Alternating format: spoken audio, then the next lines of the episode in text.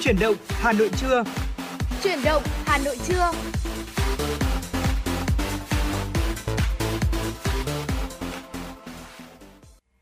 Xin kính chào quý vị thính giả và chào mừng quý vị thính giả đã đến với chương trình Chuyển động Hà Nội trưa cùng với Tuấn Kỳ và Bảo Trâm. Vâng thưa quý vị, chương trình của chúng tôi đã phát sóng trực tiếp trên tần số FM 96 MHz của Đài Phát thanh và Truyền hình Hà Nội và đang được phát trực tuyến trên trang web là hanoionline.vn. Và ngày hôm nay rất là hân hạnh khi mà Tuấn Kỳ và Bảo Trâm lại đồng hành cùng với quý vị thính giả. Quý vị thân mến và trong 120 phút sắp tới của chuyển động Hà Nội trưa nay, chúng tôi Bảo Trâm Tấn Kỳ sẽ là những người đồng hành cùng với quý vị. Và quý vị cũng đừng quên là à, chúng ta đang cùng đồng hành với nhau trên tần số FM 96 MHz của Đài Phát thanh truyền Hà Nội. Và chương trình chuyển động Hà Nội trưa chúng tôi cũng sẽ được uh, phát trực tiếp vào uh, khung giờ từ 10 đến 12 giờ hàng ngày trên tần số FM 96 MHz. Đồng thời cũng sẽ được phát trực tuyến trên trang web hanoionline.vn và nếu quý vị chúng ta có lỡ bỏ lỡ những cái khung giờ phát sóng nào của truyền động Hà Nội chưa hoặc là các chương trình truyền động Hà Nội chiều, truyền động Hà Nội sáng thì cũng có thể nghe lại trên trang web hanoionline.vn quý vị nhé. Và quý vị cũng đừng quên uh, không chỉ là lắng nghe Bảo Trâm Thứ Kỳ chia sẻ đâu, quý vị cũng có thể đồng hành và tương tác cùng với chúng tôi uh, thông qua hotline của chương trình 024 3773 6688. Vâng thưa quý vị và phải nói rằng là ngày hôm nay trong một ngày mà ngày hôm qua thì tôi thấy là có váng mỡ gà. Lúc đó tôi đã rất là hy vọng là có một cơn mưa đến để chúng ta có thể gọi là cảm thấy không khí nó bớt ngột ngạt đi một chút xíu. Ngày hôm nay ra đường tôi vẫn thấy là vừa nãy tôi có đi ra ngoài tôi thấy là ừ hôm nay trời hơi âm u nhưng được cái là nó cũng không quá nắng. Cho nên là tôi nghĩ rằng là ngày hôm nay chúng ta vẫn sẽ có thể có một cuối tuần khá là thoải mái. Nhưng mà khả năng là chiều tối nay trời sẽ mưa. Cho nên quý vị thính giả nếu như mà có muốn gọi là ra ngoài chẳng hạn thì đừng quên áo mưa nhé còn nếu như mà để an toàn nhất có thể chúng ta hãy bắt một cuộc taxi đi thì nó sẽ an toàn hơn rất là nhiều. Và hy vọng rằng là cuối tuần này thì còn nếu không chúng ta có thể ngồi ở nhà thư giãn uh, nghe uh, nhạc hoặc là xem phim gì đó cùng với bạn bè người thân nên nó cũng không phải là một lựa chọn tồi của đúng không nào? Vâng, ngày hôm nay mặc dù là thời tiết không nắng như hôm qua, à, tuy nhiên thì lại có một luồng không khí ừ, cảm thấy rất là oi bức đúng không ạ? À, gây ra cái sự khó chịu cho mọi người. Mọi người cũng mong rằng là cuối tuần chúng ta sẽ có một ngày mát mẻ để có những cái hoạt động ngoài trời hoặc là có những cái hoạt động vui chơi. Mình cũng không cảm thấy là bị đuối, bị kiệt sức. Tuy nhiên thì với cái Tết ngày hôm nay thì bà Trâm nghĩ rằng nó sẽ là một trong số những cái trở ngại. Đặc biệt Nhanh Kỳ cũng chia sẻ đó là ở chiều tối ngày hôm nay Ờ, sẽ có một vài khả năng tại một ờ, số vùng tại thủ đô Hà Nội cũng như khu vực phía Bắc sẽ có hình thái là mưa rào. À, mặc dù là mưa rào hoặc là có mưa thì nó sẽ là một cái hình thức giải nhiệt khá là tốt cho những cái ngày nắng nóng như thế này nhưng mà khi mà chúng ta di chuyển đi chơi trong ngày cuối tuần thì nó lại là một cái trở ngại nữa và hy vọng rằng là dù có những cái trở ngại đến từ thời tiết như là nắng nóng hay là mưa thì quý vị chúng ta vẫn sẽ có những cái giây phút vui vẻ trọn vẹn cùng người thân bạn bè của mình trong một ngày cuối tuần như thế này bên cạnh đó thì cũng đừng quên đồng hành cùng chúng tôi quý vị nhé hotline 024 3773 6688 chúng tôi luôn đồng hành cùng quý vị à, và quý vị thân mến ở trong những phần sau của chương trình chúng tôi cũng sẽ giúp quý vị trả lời câu hỏi là nắng nóng gay gắt, đặc biệt gay gắt sẽ còn kéo dài đến khi nào? Quý vị hãy nhớ đón nghe. Còn bây giờ thì chúng ta sẽ cùng nhau khởi động chuyển động Hà Nội trưa nay cùng với mùa xuân địa âm nhạc. Mời quý vị sẽ cùng đến với một ca khúc đang à, làm mưa làm gió trên rất nhiều bảng xếp hạng ca khúc có tựa đề bật tình yêu lên, ở một sáng tác của Tăng Duy Tân qua phần thể hiện của Tăng Duy Tân và Hòa Minh Di. Mời quý vị cùng lắng nghe.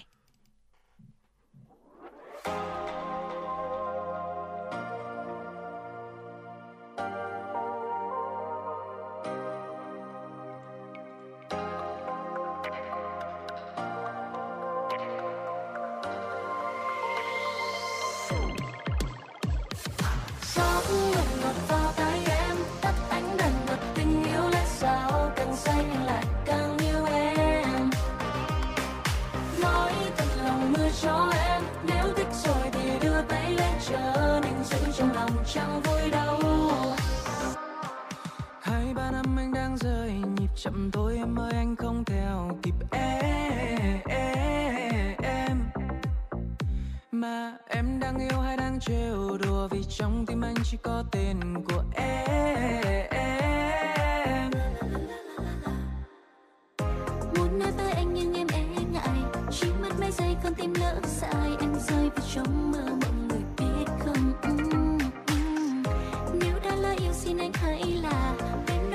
lia bước lâu nay em chẳng yêu ai như thế này.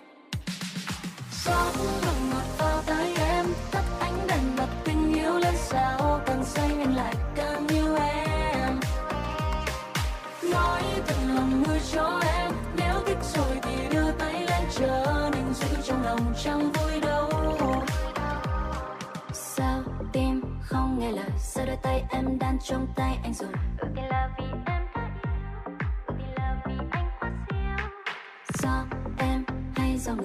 Say men hay do em say nụ cười. Ước thì đành làm theo trái tim một tay cô đơn khi chỉ cần thức giấc cùng nhìn dòng người bên em trong những đêm mưa tuôn rơi. Anh bỗng thấy cuộc đời thấy cuộc đời xanh hơn. Và tình yêu lẫn nhanh như thoi đưa anh cũng chẳng biết chừng nào là vừa. Đưa em đến vùng trời đến vùng trời yêu thương. Muốn nói với anh nhưng em e ngại dây giây con tim lỡ dại em rơi vào trong mơ mộng.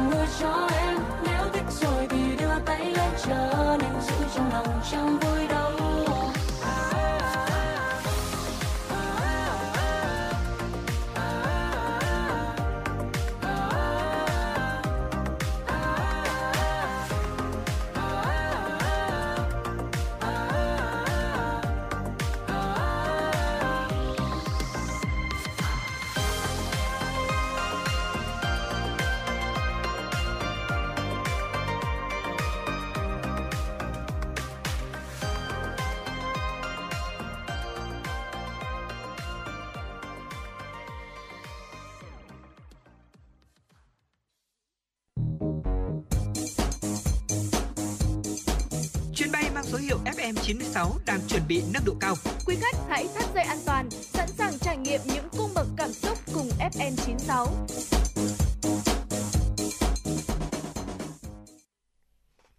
Thưa quý vị và vừa rồi quý vị vừa được lắng nghe ca khúc Bật tình yêu lên à, qua giọng hát của Hòa minh di và Tăng Duy Tân. Tiếp nối chương trình thì chúng tôi xin mời quý vị hãy cùng chúng tôi cập nhật những điểm tin được thực hiện bởi biên tập viên Kim Anh. Thưa quý vị, Bộ Công an yêu cầu công an các tỉnh thực tập phương án chữa cháy, cứu nạn cứu hộ và hướng dẫn hộ gia đình có chuồng cọp mở lối ra khẩn cấp. Mới đây, Bộ trưởng Bộ Công an Tô Lâm có công điện về tăng cường công tác bảo đảm trật tự an toàn giao thông và phòng cháy chữa cháy trong điều kiện thời tiết khắc nghiệt như hiện nay. Công điện nêu rõ, do ảnh hưởng của biến đổi khí hậu, tác động của hiện tượng El Nino, dự báo từ nay đến cuối năm 2023, nắng nóng sẽ gay gắt diện rộng hơn trong năm so với năm 2022 và là một trong những năm nóng kỷ lục Thực tế, những ngày vừa qua tại nhiều địa phương đã xuất hiện nắng nóng trên 40 độ C, thậm chí như ở Thanh Hóa, Nghệ An, nhiệt độ cao nhất trong những năm gần đây. Trong bối cảnh đó, thực hiện chỉ đạo của Ban Bí thư, Chính phủ, Thủ tướng Chính phủ, Bộ Công an, lực lượng cảnh sát giao thông đã hộ nỗ lực, cố gắng, không quản ngại khó khăn gian khổ ngày đêm, căng mình ở các tuyến đường, tuần tra kiểm soát giao thông khép kín trên địa bàn 24 trên 24 để hoàn thành nhiệm vụ bảo đảm trật tự an toàn giao thông, phòng chống tội phạm. Ngoài đổ mồ hôi, nhiều cán bộ chiến sĩ đã đổ máu, thậm chí hy sinh, bị thương nặng trong quá trình làm nhiệm vụ. Thưa quý vị, khu đô thị Đại học Quốc gia Hà Nội đang đẩy nhanh nhiều hạng mục, hoàn thành các hạ tầng để sớm trở thành đô thị đại học đạt chuẩn khu vực 1 sau một năm chuyên trụ sau một năm chuyển trụ sở lên Hòa Lạc. Tổ hợp giảng đường quy mô 70.000 m2 chính thức đưa vào sử dụng. Trong tương lai, khu đô thị Đại học Quốc gia Hà Nội sẽ có 500 tòa nhà. Không chỉ có các trường đại học, năm học tới, trường Trung học phổ thông khoa học giáo dục sẽ chuyển lên đây, tạo nên một ngôi trường giáo dục đa dạng. Hiện có 1.500 sinh viên đang học tập, nhưng quy mô dự kiến sẽ gấp 40 lần con số này. Vì thế các công trình hạ tầng phải đẩy mạnh. Trung tâm thư viện và tri thức số đã đưa vào sử dụng. Ba ký túc xá đã hoàn thành để đáp ứng nhu cầu ăn ở của học sinh sinh viên. Để phục vụ cho mục tiêu giáo dục toàn diện, trong quy hoạch có cả những vườn rau giúp học sinh trực tiếp chăm sóc tìm hiểu và gắn kết với bài học. Hướng tới khu đô thị xanh, chỉ một năm qua đã có thêm 40.000 cây xanh được trồng mới, đảm bảo hoa nở quanh năm. Chất lượng cuộc sống được đặc biệt chú ý với việc đi vào hoạt động khu thể thao, trong đó có nhiều môn học mới cho giảng viên sinh viên như là golf, khiêu vũ, chèo thuyền, kayak, Thưa quý vị, hôm qua tại trường Trung học cơ sở Thanh Xuân, quận Thanh Xuân, Sở Giáo dục và Đào tạo Hà Nội tổ chức hội nghị hướng dẫn thực hiện dạo nội dung giáo dục STEM cấp tiểu học tiếp cận theo chương trình giáo dục phổ thông năm 2018. Giáo dục STEM là phương thức giáo dục chủ yếu dựa trên dạy học tích hợp, tạo cơ hội cho học sinh huy động, tổng hợp kiến thức kỹ năng thuộc các lĩnh vực như khoa học, công nghệ, kỹ thuật và toán học để phát triển phẩm chất năng lực và giải quyết các vấn đề trong thực tiễn. Phó Giám đốc Sở Giáo dục và Đào tạo Phạm Xuân Tiến cho biết, năm học 2022-2023, Hà Nội là một trong 7 tỉnh thành phố tham gia thí điểm giáo dục STEM ở cấp tiểu học. Sở Giáo dục và Đào tạo đã chọn 10 trường tiểu học ở 5 quận huyện để triển khai thí điểm giáo dục STEM, bao gồm Tràng An, Trần Quốc Toàn, quận Hoàn Kiếm, Thịnh Hào, Văn Trương, quận Đống Đa, Dương Xá, Cao Bá Quát, huyện Gia Lâm, Tây Đằng B, Phú Sơn, huyện Ba Vì, Hồng Sơn, Suy Xá, huyện Mỹ Đức. Kết thúc năm học, Sở Giáo dục và Đào tạo đánh giá việc thí điểm giáo dục STEM đã được tổ chức thành công. Đội ngũ cán bộ quản lý và giáo viên đã nắm vững phương thức giáo dục STEM. Học sinh được thực hành ngay sau khi tiếp nhận kiến thức, giúp các em củng cố kiến thức, hình thành kỹ năng, phát triển phẩm chất năng lực. Giáo dục STEM đã quan tâm nâng cao phẩm chất năng lực của học sinh, khắc phục căn bản lối dạy học chú trọng truyền đạt kiến thức. Thưa quý vị, theo Trung tâm Dự báo Khí tượng Thủy văn Quốc gia, hôm nay 21 tháng 5, Bắc Bộ, Trung Bộ ngày nắng nóng và nắng nóng gay gắt với nền nhiệt phổ biến ở mức từ 35 đến 38 độ C, có nơi trên 38 độ C. Chiều tối và đêm có mưa rào và rông vài nơi. Trong mưa rông có khả năng xảy ra lốc xét, mưa đá, gió giật mạnh. Nam Bộ ngày nắng, chiều và tối có mưa rào và rông rải rác. Cục bộ có mưa to, đêm có mưa rào rông vài nơi. Trong mưa rông có khả năng xảy ra lốc xét, mưa đá, gió giật mạnh. Để bảo vệ sức khỏe cho bản thân và gia đình trong những ngày nắng nóng, các chuyên gia y tế khuyến cáo người dân hạn chế ra đường trong khung giờ từ 11 đến 14 giờ hàng ngày. Nếu có việc bắt buộc phải ra ngoài, hãy dùng trang phục dài tay, dài chân và dùng nón che phủ đầu mặt để che chắn cho da, càng nhiều càng tốt. Sử dụng kem chống nắng có chỉ số từ SPF từ 30 cộng và khả năng chống tiêu cực tím bất kể khi nào chúng ta tiếp xúc với ánh nắng mặt trời, nhất là những người thường xuyên phải làm việc dưới ánh nắng trực tiếp. Vâng thưa quý vị, vừa rồi là một số thông tin đầu tiên trong chương trình chuyển động Hà Nội trưa mà chúng tôi muốn gửi đến cho quý vị đến từ biên tập viên Kim Anh. Vâng và ngay bây giờ chúng ta sẽ cùng đến với chuyên mục cà phê trưa cùng với FM 96 với à, một à, câu chuyện với một à, bài viết khá là hay mà Bảo Trâm đã sưu tầm được đó là năm quy luật cực kỳ quan trọng để phát triển bản thân. Có lẽ đây là một bài viết mà có lẽ rằng rất nhiều bạn trẻ sẽ muốn nghe. Và tất nhiên rồi các những quý vị thính giả lớn tuổi hãy có thể hỗ trợ chúng tôi là hãy uh, truyền đạt những điều này đến với cả lớp con cháu của mình để họ có thể phát triển bản thân hơn trong tương lai quý vị thính giả nhé. Vâng quý vị thân mến, uh, có rất là nhiều những cái quy tắc quan trọng trong cuộc sống mà chúng ta uh, cần phải áp dụng ngay từ bây giờ để bản thân mình có thể phát triển, uh, trưởng thành nhiều hơn, uh, sống tích cực hơn. Uh, thưa quý vị, có lẽ là mình luôn luôn gặp những cái khó khăn thử thách trong cuộc sống. Những lúc như vậy thì chúng ta hãy cùng nhau uh, ngồi lại và nghiền ngẫm và cũng hãy tìm ra những cái quy luật thích hợp với bản thân mình để cùng phát triển bản thân, vượt qua được những khó khăn thử thách đó, hoặc thậm chí là có thể biến chính khó khăn thử thách đó trở thành một bước đệm để mình à, nhảy vọt lên với à, những cái đỉnh núi về thử à, đỉnh núi những cái thành công của mình nhiều hơn. Đầu tiên đó là quy luật 5 phút. Khi mà muốn làm một việc gì đó, bạn nên bắt đầu hành động trong vòng 5 phút. Nếu không bạn sẽ có thể trì hoãn rất lâu với công việc này, thậm chí là không làm. Quy tắc 5 phút nhấn mạnh tầm quan trọng của việc hành động ngay. Không ít người đã mắc căn bệnh trì hoãn, tuy mức độ nặng hay là nhẹ, họ nghĩ ra ý tưởng và muốn thực hiện ý tưởng đó, nhưng mà cái cơn lười hay là một sự cố nào đó chen chân đã khiến họ phải trì hoãn dự định của mình. Sự trì hoãn và lười biếng khiến chúng ta mất tự tin và tinh thần chiến đấu. Chỉ bằng cách hành động ngay lập tức chúng ta mới có được một cuộc sống như ý muốn. Dù là rèn luyện thể chất hay là học kỹ năng mới, chỉ những người giỏi hành động lập tức thì mới có thể kiểm soát được cuộc sống của chính mình. Vâng thưa quý vị, đây là một cái thực trạng mà phải gọi là rất nhiều các bạn trẻ đang mắc phải đúng không ạ? Ở ví dụ ạ? như là những người kiểu đặc biệt là những người kể cả đi làm rồi nhá, ừ. ở tuổi thế hệ Gen Z họ cứ nghĩ là ừ thôi đợi tí ừ, một cái đợi tí một là chút. rất là nhiều đúng không ạ một tí thường rất là dài đợi một chút đi hay là mai làm cũng được, hay là nước đến chân rồi mới nhảy, hay thậm chí là nước ngập đến quá đầu rồi còn chưa thèm bơi nữa. Đó là một cái thực trạng mà đã kéo Gen Z đi xuống rất là nhiều, có đúng không ạ? Các bạn rất là chủ quan vào cái việc mà mình phải làm. Và thêm nữa là cái việc mà các bạn nghĩ rằng là việc mà gấp gấp rồi hãy làm thì làm nó nhanh. Nhưng mà nhanh liệu rằng có chất lượng không? Có đúng không ạ? Cái chất lượng ừ, cái là điều hết sức quan trọng để có thể gọi là ăn điểm với cả nhà tuyển dụng hay với cấp trên của mình. Mà nếu làm gấp như vậy thì còn đảm bảo chất lượng không? Thì đó là cái điều mà hết sức mà cần được quan tâm. Tiếp theo đó là quy luật nhào bột. Một quy luật nghe khá là hay khá là thuyết khuất phục đúng không ạ? À, hãy cứ tưởng tượng này khi một người mạnh mẽ thất bại anh ta không bị khuất phục nhụt chí hay là bỏ cuộc. Thay vào đó thì người đấy sẽ coi những thất bại như là nước để trộn vào bột vậy ạ trong quá trình nhào bột thì người thợ phải liên tục nhào nặn cho đến khi cục bột đạt độ chuẩn. Và quá trình nhào nặn đấy là sự trưởng thành của tính kiên cường. Đó, và giống như là bác tội nhớ đến một câu bài thơ của bác hồ nhé. Gạo đem vào giã bao đau đớn, gạo giã xong rồi trắng tựa bông. Sống ở trên đời người cũng vậy, gian nan rèn luyện ắt thành công. Tôi nghĩ là cái quy luật giã gạo của bác hồ cũng có thể là nói tương tự quy luật nhào bột này, có đúng không ạ? Phải hạt gạo ấy muốn nó trắng nó đẹp thì phải được được nhấc lên đập xuống nhiều lần thì nó mới đẹp. Nhưng mà tuy nhiên thì quy tắc này xin phép là chỉ ứng dụng với cá nhân thôi nha thưa quý vị. Vì là chính bác hồ cũng đã nói rằng là uh, tuy rằng là chỉ nói về ờ, công tác đào tạo nhân sự thôi thế nhưng mà bác nói rằng là đối với cá nhân mình thì hãy sử dụng cái quy tắc kiểu nhào bột hoặc là theo bác là quy tắc giã gạo như thế này. Nhưng với người khác thì không được làm thế bởi vì cứ nhắc lên đập xuống mấy lần thì hỏng cả một đời cán bộ có đúng không ạ? Đấy cho nên là đây là một quy luật quy tắc mà chúng ta chỉ nên thực hiện với cá nhân chứ không nên thực hiện với những người sếp nha thưa quý vị. Và không có tỷ phú nào đạt được thành công mà không trải qua thất bại cả. Cái sự kiên trì và quyết tâm nó khuyến khích họ tiếp tục nỗ lực ngay cả khi là bạn thân bản thân là bạn bè người thân của họ cũng đang khuyên họ là thôi thôi từ bỏ đi. Và trong cuộc sống thì khó khăn thử thách như là sóng biển ấy. Cứ tức là đợt sóng này đi qua sẽ có một đợt sóng khác lại đến thôi. Cho nên là đừng có nghĩ là ở ừ, ở sóng yên biển lặng không? Uh, sóng phong ba bão táp là một phần của thời đại rồi không thể nào mà mà mà, mà, mà né nó đâu chỉ có cách là đối mặt thôi. Và khi mà chúng ta mỉm cười khi chiến đấu với thất bại coi vấp ngã là điểm báo trước và coi thất bại là một cái chất dinh dưỡng ấy, chúng ta mới có thể kiên cường và dũng cảm được thành người chiến thắng trong cuộc sống. Ở đây thì chúng tôi không khuyến khích mọi người là hãy suy nghĩ một cách quá tích cực mà tích cực cũng tính độc hại về thất bại luôn luôn chỉ nhìn vào mặt tích cực, đúng không ạ? Chúng tôi mong rằng là quý vị thính giả có thể học được cái gì nhờ nó ở đó và đối mặt với những cái cái khó khăn như thế nào, đúng không ạ?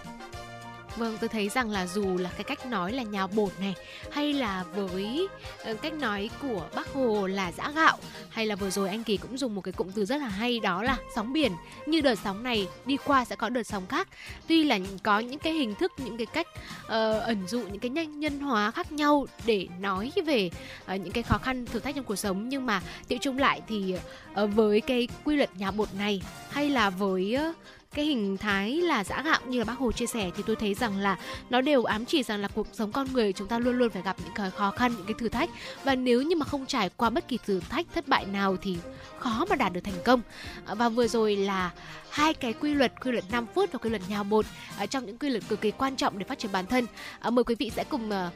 khám phá một cái quy luật tiếp theo, đó là quy luật về sự quan tâm.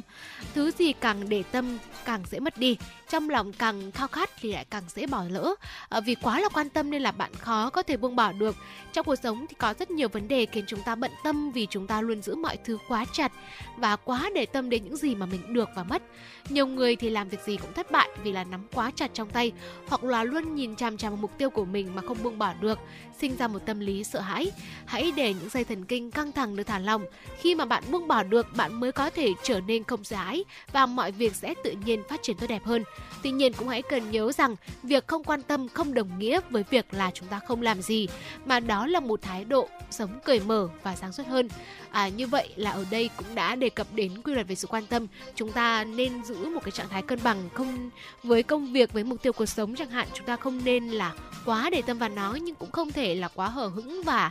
uh, không làm gì cả mà hãy uh, luôn quan tâm đến nó nhưng mà ở trong một cái trạng thái với một cái thái độ sống cởi mở và sáng suốt mình cần biết rằng lúc nào mình cần buông bỏ mình biết rằng lúc nào mình nên nắm chặt nắm bắt cái cơ hội này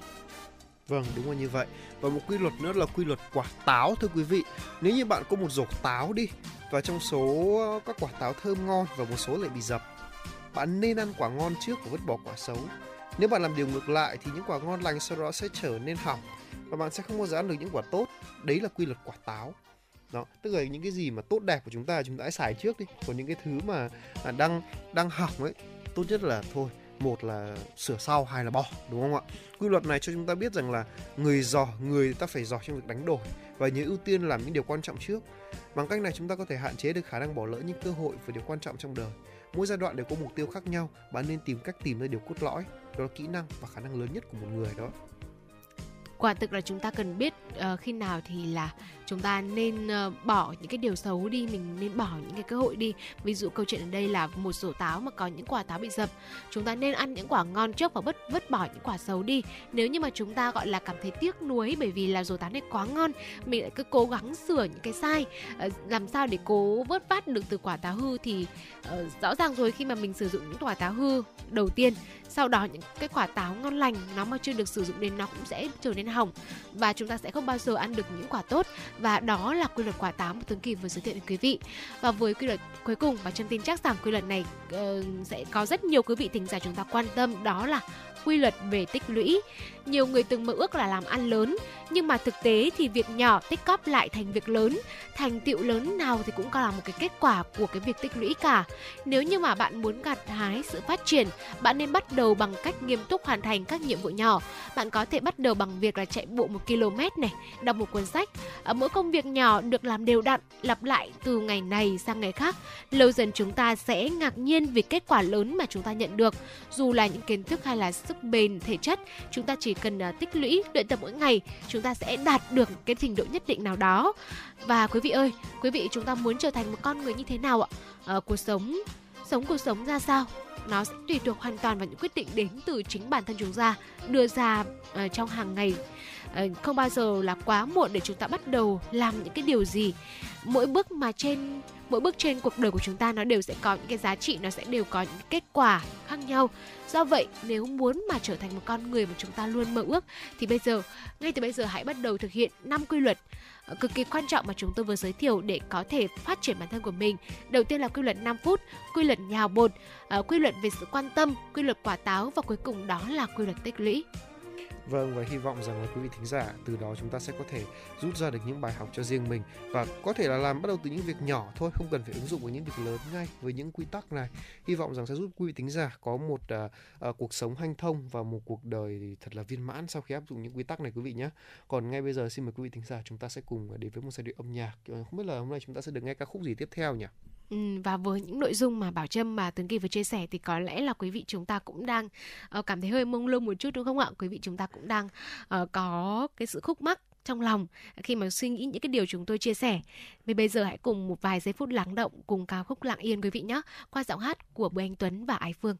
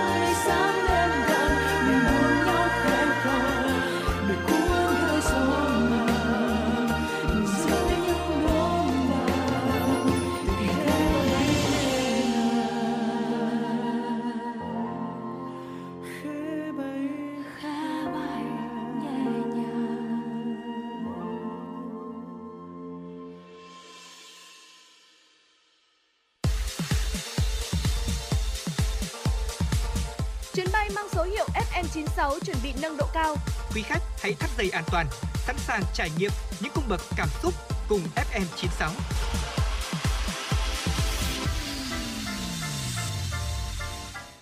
Vâng thưa quý vị thính giả, tiếp tục với dòng chảy tin tức của chúng tôi. Xin mời quý vị thính giả cùng đến với một số thông tin do phóng viên Kim Anh đã thực hiện và gửi về cho chương trình. Thưa quý vị, Cục Thủy lợi thuộc Bộ Nông nghiệp và Phát triển Nông thôn cho biết, nhiều tuần nay, các tỉnh, thành phố miền Bắc không xuất hiện mưa lớn, khiến dung tích của các hồ thủy lợi bị suy giảm tới 25% so với cùng kỳ năm 2022. Tính đến ngày 19 tháng 5, dung tích bình quân các hồ thủy lợi tại miền Bắc chỉ đạt 48%, tương ứng với 548 trên 1.142 triệu mét khối. Đáng chú ý, tổng dung tích trữ các hồ thủy lợi trên địa bàn tỉnh Sơn La hiện chỉ còn 21%, tỉnh Cao Bằng 23%, Hòa Bình 25%. Do nguồn nước suy kiệt nên hơn 1.100 ha sản xuất nông nghiệp của các tỉnh miền núi phía Bắc có nguy cơ hạn hán. Trong đó tỉnh Cao Bằng là 375 ha, tỉnh Lạng Sơn là 584 ha, tỉnh Lào Cai là 138 ha. Còn tại Hà Nội, các doanh nghiệp thủy lợi thành phố cho biết, tính đến ngày 19 tháng 5, tổng dung tích các lượng dự trữ trên hồ toàn thành phố chỉ đạt 25% dung tích thiết kế. Đặc biệt, dung tích hữu ích tại hồ Suối 2, huyện Ba Vì hiện chỉ còn 3,6 triệu mét khối, trong khi tổng dung tích thiết yếu của hồ này là 46,85 triệu mét khối. Nguyên nhân do hồ Suối 2 phải làm nhiệm vụ thay thế trạm bơm Trung Hà cấp nước sản xuất cho 3.200 huyện Ba 300 ha của huyện Ba Vì suốt từ đầu vụ xuân đến nay. Theo Tổng Giám đốc Công ty trách nhiệm hữu hạn một thành viên thủy lợi sông Tích Nguyễn Chí Hải, nếu nắng nóng kéo dài, thời tiết không mưa trong những ngày tới, đơn vị sẽ khó bảo đảm cung cấp đầy đủ nước cho diện tích đất, nhất là vụ gieo cấy lúa sắp tới. Thưa quý vị, chiều qua lễ trao giải Top 10 Award 2022 và triển lãm trưng bày thiết kế nhà ở và nội thất nổi bật của năm 2022 đã được tổ chức tại vườn hoa Diên Hồng thuộc quận Hoàn Kiếm. 20 tác phẩm đoạt giải đem đến những giải pháp hướng tới một cuộc sống bền vững. Top 10 Award 2022 là một giải thưởng thường niên do công ty thiết kế và truyền thông Kiến Việt tổ chức dưới sự bảo trợ của Hội Kiến trúc sư Việt Nam nhằm tìm kiếm xu hướng kiến trúc nhà ở và nội thất đương đại tại Việt Nam. Sau 12 tháng phát động, đã có 231 công trình tham gia, số lượng lớn nhất sau 5 lần tổ chức.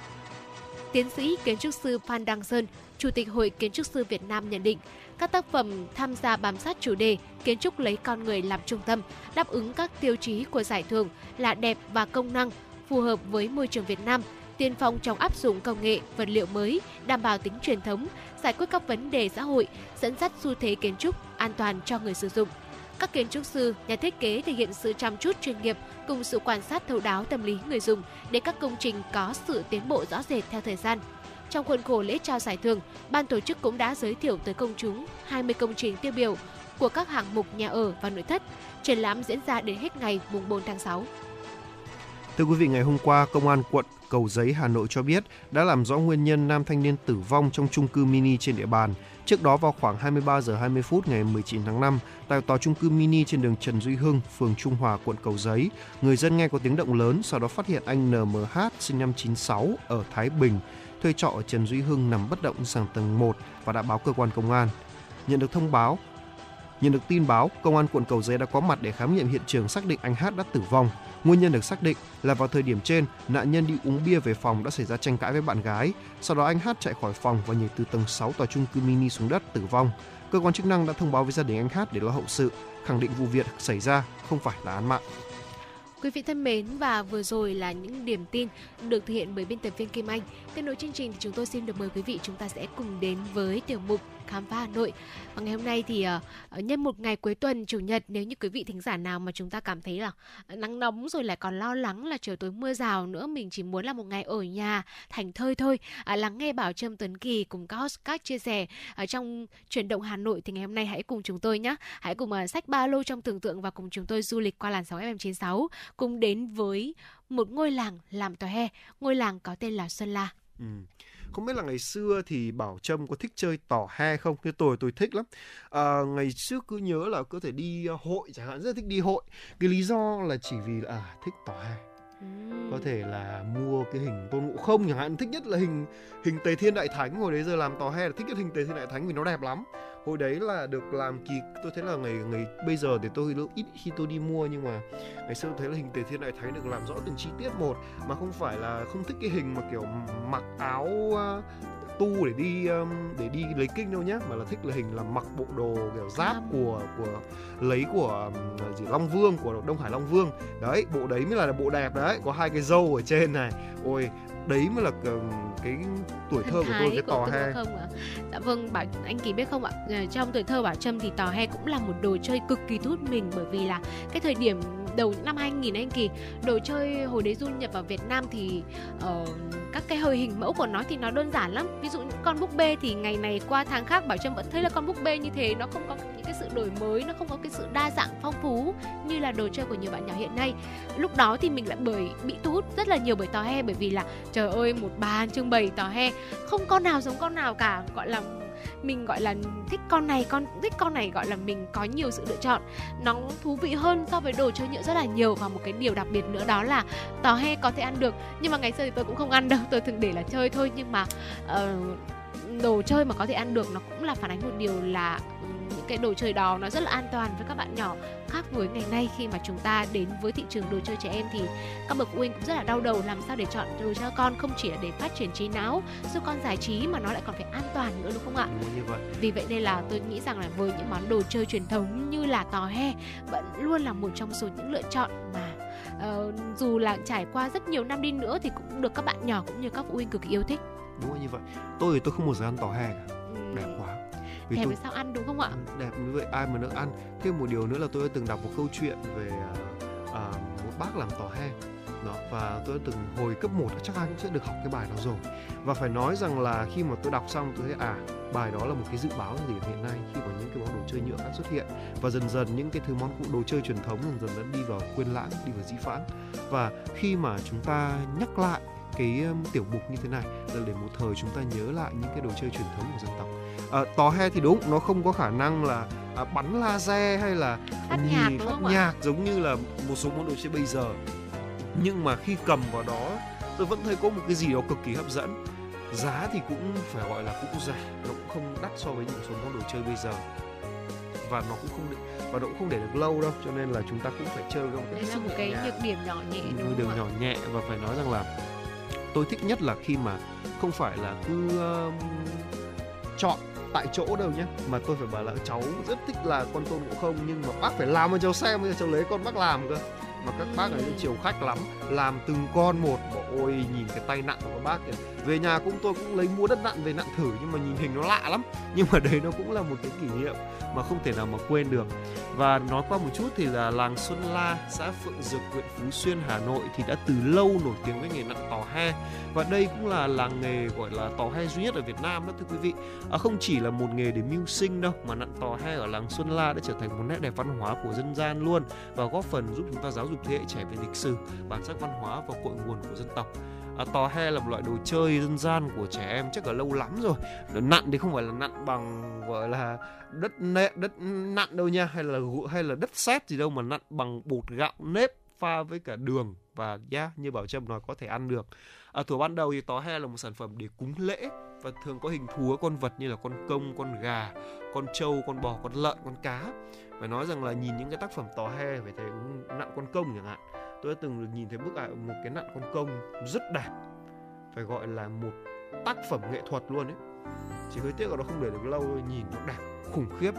ngày trước thì cũng ờ, cái đấy thì lại không phải phiên bản bột màu nhưng mà nó rất đẹp. Tôi không thể biết tả nó như thế nào nữa không biết là bây giờ còn ở làng Xuân La không? Và người ta còn ờ, còn gọi đây là món gọi là đồ chơi chim cò. Một số vùng quê Việt Nam người ta còn gọi là con bánh. Bên cạnh các hình thù con vật thì người ta còn nặn thành này chuối này quả cau chân giò đĩa xôi tạo ra mâm cỗ ở đi lễ chùa. Về sau thì sản phẩm được gắn vào một chiếc kèn ống này rồi là đầu kèn có một uh, chút mạch nha thổi phát là âm thanh tò he cho nên người ta còn thường gọi là còn thường gọi là tò te. Sau này thì gọi trẻ là tò he đó đúng không nào? Và nghề tò he thì có ở nhiều vùng quê ở Việt Nam rồi, nhưng ở làng quê truyền thống tò he là ở Xuân La thì hầu hết là cả làng ai cũng biết nặng những người thợ tài hoa ở làng Xuân La tìm ra những cái món đồ chơi, con vật sinh động, ngộ nghĩnh, khiến đứa trẻ em phải ngỡ ngàng và thích thú. Theo ông Đặng Văn Khương là một nghệ nhân tò he ở làng, ông có kể rằng là lịch sử làng tò he đã có từ xa xưa rồi, đã có lịch sử khoảng 300 năm rồi nha và chúng tôi thế hệ này thì vẫn đang duy trì và giữ gìn bản sắc làng nghề của cha ông để lại. Và lễ ngày lễ hội làng ngày rằm tháng riêng hàng năm thì dân làng tổ chức là thi nghề nặng tò he cho các nghệ nhân và thợ giỏi câu lạc bộ tò he là hiện đang có 120 hội viên và hàng tháng có buổi sinh hoạt câu lạc bộ. Qua đó nên chúng tôi trao đổi kinh nghiệm về nghề này sáng tạo tinh hoa của nghề truyền thống và không những thế là còn được đi biểu diễn và giao lưu ở các nước ASEAN, Nhật Bản, Hàn Quốc và Trung Quốc còn cả Mỹ cơ có thể thấy rằng là nghề tòa he hiện tại không những là uh, bị lãng quên bị mai một mà vẫn luôn được những người dân ở làng Xuân La phát triển. Uh, tiếp nối truyền thống của cha ông và thậm chí còn uh, giới thiệu đến với rất nhiều bạn bè quốc tế. Uh, đơn đơn giản như ở đây ông Đặng Văn Khương một nghệ nhân tò he của làng Xuân La có uh, chia sẻ vừa rồi mà Tuấn Kỳ vừa thuật lại thì quý vị đó là uh, mọi người uh, những nghệ nhân của làng uh, trao đổi kinh nghiệm giao lưu với các nước ASEAN Nhật Bản Hàn Quốc và Trung Quốc Mỹ. Uh, như vậy đây cũng là một một tín hiệu một cái niềm rất là mừng ở trong nghề tò he tại làng Xuân La. Và Bảo Trâm tin chắc rằng là trong tương lai thì tò he sẽ đến với các em nhỏ nhiều hơn. Thực ra thì hiện nay cũng sẽ có những uh, một số tổ chức một số nơi cũng đã và những cái ngày hội ngày lễ cũng tổ chức uh, những cuộc thi nặn tò he để các em có thể là tìm hiểu và biết nhiều hơn. Tuy nhiên thì nó vẫn chưa nhiều. Và bà trâm cũng hy vọng rằng là trong tương lai thì chúng ta cũng sẽ nhìn thấy được những hình ảnh các bạn nhỏ tìm hiểu về tò he nhiều hơn. Và bây giờ hãy cùng chúng tôi quay trở lại với câu chuyện làm tò he quý vị nhé. Nhìn bề ngoài thì nhiều người nghĩ là không có khó khăn gì để nặn được tò he nhưng mà thực tế thì không đơn giản như vậy đâu nặn tò he như một bộ môn nghệ thuật đòi hỏi người làm phải khéo phải có sự sáng tạo chính xác trong từng chi tiết thì mới có thể tạo ra được một sản phẩm bắt mắt Ờ, và thưa quý vị, theo anh Đặng Văn Hậu, một nghệ nhân tò he đang sống ở làng Xuân La, anh có kể lại như sau. Công đoạn nặn tò he quan trọng là kỹ thuật luộc bột, làm bột phải ước lượng theo thời tiết. Mùa đông thì phải làm bột dẻo hơn mùa hè, gạo thì phải chọn gạo nếp dẻo, nếp cái hoa vàng, chất lượng hàng tốt và dễ làm hơn. Ngày xưa các cụ sử dụng những cái màu từ vật liệu tự nhiên như là màu đỏ lấy từ quả gấc này, màu vàng lấy từ củ nghệ, màu xanh lấy từ lá sâu ngót. Nhưng mà bây giờ thì công nghệ đã phát triển, các nghệ nhân lấy màu thực phẩm làm bánh pha chế vào thì thuận tiện hơn và màu sắc cũng tươi và đẹp hơn rất là nhiều. Đúng là như vậy, nhưng mà phải pha làm sao cho nó vừa đẹp cái điều đấy là còn khó hơn nha. Đó và người ta làm tò he bây giờ thì là năng động rất nhiều trước thí ổ khách hàng. Nếu như ngày trước người ta nặn tò he là chủ yếu là các loại uh, hoa quả này con giống con vật này ngày nay thì các nghệ nhân còn nặn rất nhiều hình phong phú khác như là Aladdin này rồi là Doraemon này Pokemon thế Thiên Đại Thánh trừ bát giới đó phải nói rằng là tôi thì tôi vẫn rất ấn tượng cái hồi mà hồi bé là đi uh, đi chơi với bố mẹ là cứ chỉ mong gặp hàng tò he nhìn người ta nặn rồi cũng sướng rồi đã cảm thấy có một cảm giác sướng mắt không thể thể đâu cho hết được rồi và vào ờ, tháng 10 năm 2010 á, nhân kỷ niệm đại lễ 1000 năm Thăng Long Hà Nội thì trung tâm triển lãm Vân Hồ, người dân làng Xuân La mang đến 3 sản phẩm tò he được công nhận là kỷ lục Việt Nam. Đó là con rồng thời lý nặng 300 cân này, con rùa nặng 250 cân và mâm ngũ quả nặng 25 cân để à, quảng bá thương hiệu làng nghề truyền thống Xuân La với du khách gần xa. ông Chu Văn Chiến là người làm nghề tò he ở làng Xuân La cho biết rằng là tò he bây giờ là cải tiến hơn ngày xưa rất là nhiều. Nghề tò he đòi hỏi sự khéo léo và trí tưởng tượng phong phú. Giả sử như là cháu thích một cái gì đó thì phải nghĩ ngay trong đầu mình là cái gì rồi và làm ra ngay. Đó cho nên là vì là trò chơi dân gian đồ chơi dân gian nên tò he là muôn hình muôn vẻ đó. Và trẻ em là thích là gì là nghệ nhân làm ra mô hình đó luôn. Phải nói rằng là với sự thay đổi trắng mặt của thời đại ấy, thì đến chính nghề tò he cũng phải đang phải thích nghi để có thể làm những sản phẩm phù hợp với thị hiếu nhất. Đó vì là cái đối tượng mà bán mà tò he bán cho ấy không còn là lứa của chúng ta nữa rồi. Nếu như mà tôi ngày xưa sẽ kiểu đến bây giờ nhá có một lần là tôi đi cùng với cả bạn tôi tôi nhìn tò he thì tự nhiên trong mồm bật ra một câu chú nặng cháu hình tôn ngộ không? Đến chú nặng thành có hai cái dâu đi. Có một lần như thế rồi và bạn tôi kiểu mấy tuổi rồi mày mấy tuổi kệ, tao thích chơi cái này.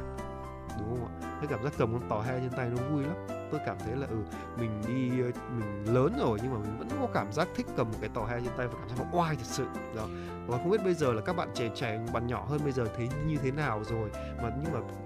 hy vọng rằng là sẽ có một ngày mà các bạn ấy cũng sẽ tìm đến cảm giác đấy, thay vì là chỉ ngồi lướt điện thoại hay là chơi những cái món đồ chơi đắt tiền như bây giờ. Ừ không chỉ là những nhân vật gọi là bắt chen hay là những cái nhân vật mà hiện tại được trẻ em yêu thích đâu mà bà trâm thấy rằng là ở tò he thì các nghệ nhân cũng thường là sử dụng những hình ảnh của những vị anh hùng dân tộc này hay là đèn ông sao phong cảnh ngày mùa hay là phong cảnh làng quê ví dụ như là quả cau rồi là con trâu rồi là cái này chuối chẳng hạn. Đó đều là những cái cách để uh, những nghệ nhân thổi hồn vào tò he và cũng là cái cách để uh, truyền lại những cái nét văn hóa ngày xưa cho các bạn nhỏ. Các bạn ấy có thể là học có thể tìm hiểu được những truyền thống những cái văn hóa những vị anh hùng dân tộc của đất nước ta thông qua uh, trò chơi đó là tò he. Uh, và thưa quý vị uh, uh, thêm một chút thông tin nữa đó là vào tháng 10 năm 2010 nhân dịp kỳ lễ kỷ niệm đại lễ 1.000 năm Thăng Long Hà Nội tại trung tâm triển lãm Vân Hồ, người dân của làng Xuân La đã mang đến 3 sản phẩm tò he được công nhận là kỷ lục Việt Nam. Đó là con rồng thời Lý nặng 300 kg,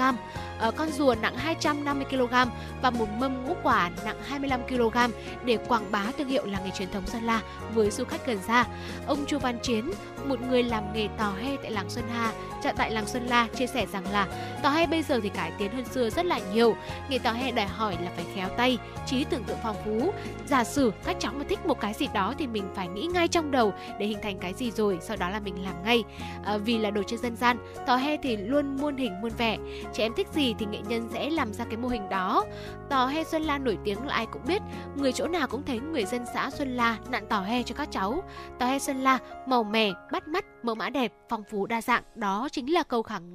đó chính là cái câu khẳng định của nghệ nhân Chu Văn Chiến, một người làm tò he tại làng Xuân La. À, thưa quý vị, nghề làm tò he tại làng Xuân La là một niềm đam mê của người dân tại nơi đây. Các nghệ nhân, thợ nghề thường di chuyển xa nhà, rong ruổi trong các phiên chợ quê, các làng xóm, phố phường để nặn tò he bán, nhất là vào dịp Tết Trung Thu hay là những nơi nào có đình đám hội hè. Dần dần trải qua năm tháng, người dân tại làng Xuân La đã đem nghề đi khắp nơi, từ Bắc và Nam. Sản phẩm tò he là một đồ chơi thú vị, hấp dẫn trẻ em và cũng là một món quà lưu niệm mộc mạc, đậm chất làng quê Việt Nam. Chính nhờ vào nét độc đáo và tài tình trong cách sáng tạo, tạo nên một món đồ chơi cho trẻ thơ mà sản phẩm tò he của làng Sơn La đã được giới thiệu quảng bá tại nhiều nước trên thế giới và thực sự đã tạo được ấn tượng với bạn bè của quốc tế. Vâng và vừa rồi thì chúng ta cũng đã tìm hiểu về làng Tò He ở Xuân La. Và hy vọng rằng là sau khi mà quý vị thính giả chúng ta nghe được bài viết này thì có thể là đưa con cháu mình đi chơi và mua cho nó một cái, cái, cái con tò he đi để biết thế nào là dân tộc truyền thống biết thế nào là những cái món đồ chơi tuổi thơ của ông bà bố mẹ. Và nếu như là bản thân tôi bây giờ mà muốn mua một món đồ chơi thì tôi vẫn xin phép là ừ xin là cho tôi một con tò he. Tây Du Ký. Tôi ờ, của Tô Ngộ Không. Tôi sẽ trưng nó lên để nó hỏng cũng được. Để rồi chúng ta sẽ còn để rồi khi tôi nhìn lại tôi thấy à tuổi thơ của mình đã đẹp làm sao. Và ngay bây giờ chúng ta sẽ cùng đến với một giai điệu âm nhạc một ca khúc mà chắc là cũng sẽ gợi nhớ chúng ta một cái um, khung cảnh mà bình yên của đồng quê. Tôi đoán là như vậy không biết là bảo trâm chiều đã chúng ta bài gì đây? À, ngay sau đây xin mời quý vị chúng ta sẽ cùng lắng động với ca khúc Quê hương tuổi thơ tôi qua giọng hát của nữ ca sĩ Mỹ Tâm và ngay sau ca khúc này bằng Trâm Tuấn Kỳ chúng tôi cũng sẽ quay trở lại và đồng hành cùng quý vị. Thank you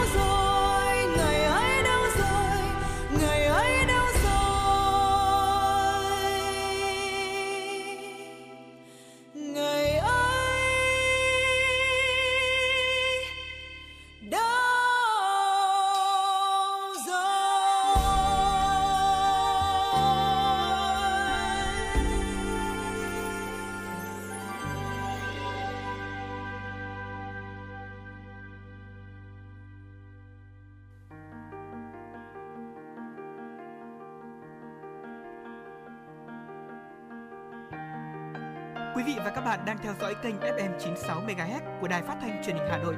Hãy giữ sóng và tương tác với chúng tôi theo số điện thoại 024 3773 6688. FM 96 đồng hành trên mọi nẻo đường. đường.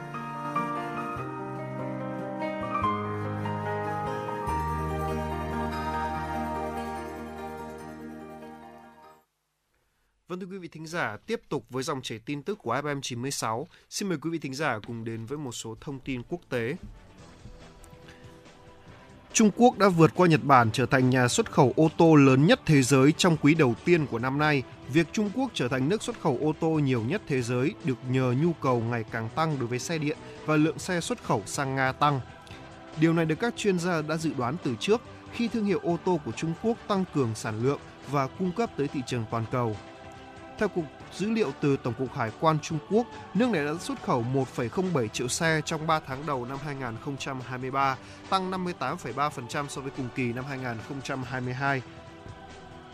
Theo điều theo nhiều nhận định, xuất khẩu ô tô đang giữ vai trò quan trọng trong cơ cấu ngoại thương của quốc gia này. Xuất khẩu ô tô của Trung Quốc tiếp tục tăng trong quý 2 này và dự báo sẽ tăng 30% trong cả năm nay lên 4 triệu chiếc. Ngân hàng Trung ương Ấn Độ mới đây thông báo sẽ ngừng lưu hành tờ tiền mệnh giá 2.000 rupee vì thị trường ít sử dụng. Các nhà kinh tế cho rằng động thái rút tiền khỏi lưu thông nói trên có thể thúc đẩy tiền gửi ngân hàng vào thời điểm tăng trưởng tín dụng cao. Đây là tờ tiền có mệnh giá cao nhất tại Ấn Độ, nhưng không được sử dụng phổ biến trong các giao dịch ở nước này. Ngân hàng Trung ương Ấn Độ cam kết các loại tiền mang mệnh giá khác vẫn đáp ứng đủ nhu cầu của công chúng. Trong khi đó, Bộ Tài chính Ấn Độ khẳng định động thái này sẽ không làm xáo trộn cuộc sống thường nhật của người dân cũng như nền kinh tế. Theo các quan chức kinh tế Ấn Độ, tờ tiền này vốn không được sử dụng phổ biến trong các giao dịch thông thường. Bên cạnh đó, chính phủ Ấn Độ đề nghị người dân gửi những tờ tiền mệnh giá 2.000 rupee họ đang sở hữu vào ngân hàng hoặc đổi sang mệnh giá thấp hơn trước ngày 30 tháng 9 tới đây. Thưa quý vị, trước những dự báo về thời tiết khắc nghiệt, ngành xuất khẩu gạo của Thái Lan lo ngại sẽ không đạt được mục tiêu 7,5 triệu tấn trong năm nay. Hiện tượng El Nino đã góp phần gây nắng nóng gay gắt ở khu vực Đông Nam Á trong những tuần gần đây, đe dọa sản xuất lương thực toàn cầu nói chung và ở Thái Lan nói riêng.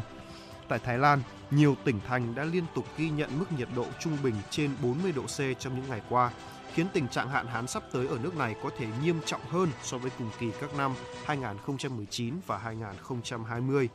Và thực tế cũng cho thấy, hiện tượng El Nino đã khiến mùa mưa năm nay của Thái Lan bắt đầu muộn hơn một chút so với thông thường và vào tuần thứ ba của tháng 5 với một đợt mưa mưa gián đoạn vào tháng 6 khiến cho lượng mưa trong năm 2023 ở nước này ít hơn 5% so với mức trung bình và tình trạng hạn hán do El Nino gây ra cũng đã khiến cho người dân tại 459 huyện và 64 tỉnh thành phố ở trên khắp Thái Lan trong hai tuần nay phải đề nghị các cơ quan chức năng làm mưa nhân tạo để tăng giữ trữ lượng nước trong 70 hồ chứa.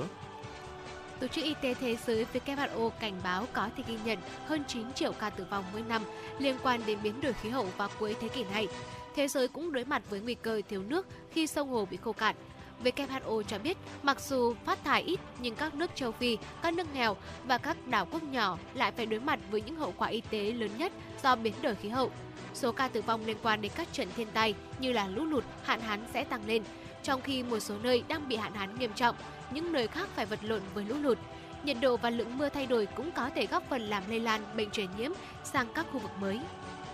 Vâng thưa quý vị, vừa rồi là một số thông tin quốc tế mà chúng tôi vừa được cập nhật đến từ biên tập viên Kim Anh. Vâng và thưa quý vị, thông tin quốc tế vừa rồi cũng đã tạm kết lại khung giờ đầu tiên của chuyển động Hà Nội của chúng tôi. Quý vị hãy ghi nhớ hai khung giờ, hai kênh tương tác chính của chương trình, đó là số điện thoại 024 3773 6688 hoặc là fanpage của chương trình là FM96 Thời sự Hà Nội quý vị nhé. Hãy tương tác với chúng tôi để gửi cho quý để gửi cho người thân của các quý vị thính giả một bài hát hay là một lời nhắn gửi yêu thương mà FM96 sẽ là cầu nối giúp quý vị thực hiện điều này. Còn ngay bây giờ, xin mời quý vị thính giả chúng ta hãy cùng thưởng thức một giai đoạn âm nhạc trước khi đến với khung giờ thứ hai của truyền động Hà Nội.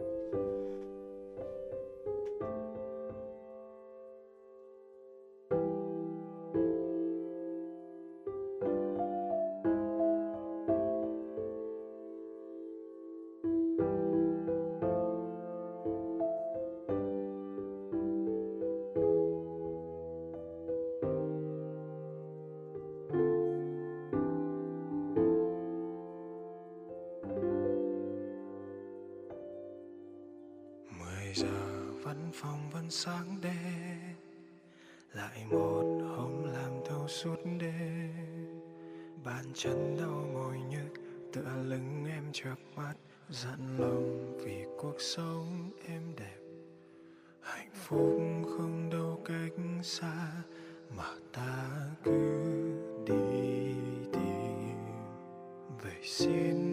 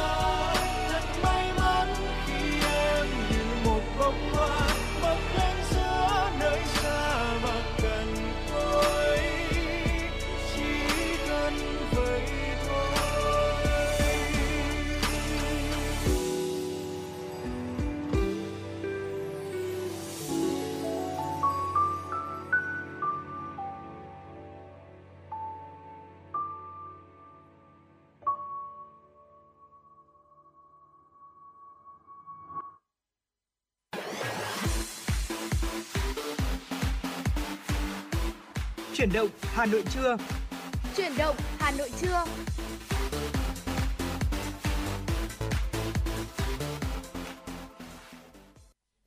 Thưa quý vị thính giả, đến với khung giờ thứ hai của chuyển động Hà Nội, Tuấn Kỳ và Bảo Trâm rất hân hạnh khi được tiếp tục cùng đồng hành với quý vị thính giả. Quý vị thính giả hãy ghi nhớ số điện thoại đường dây nóng của chương trình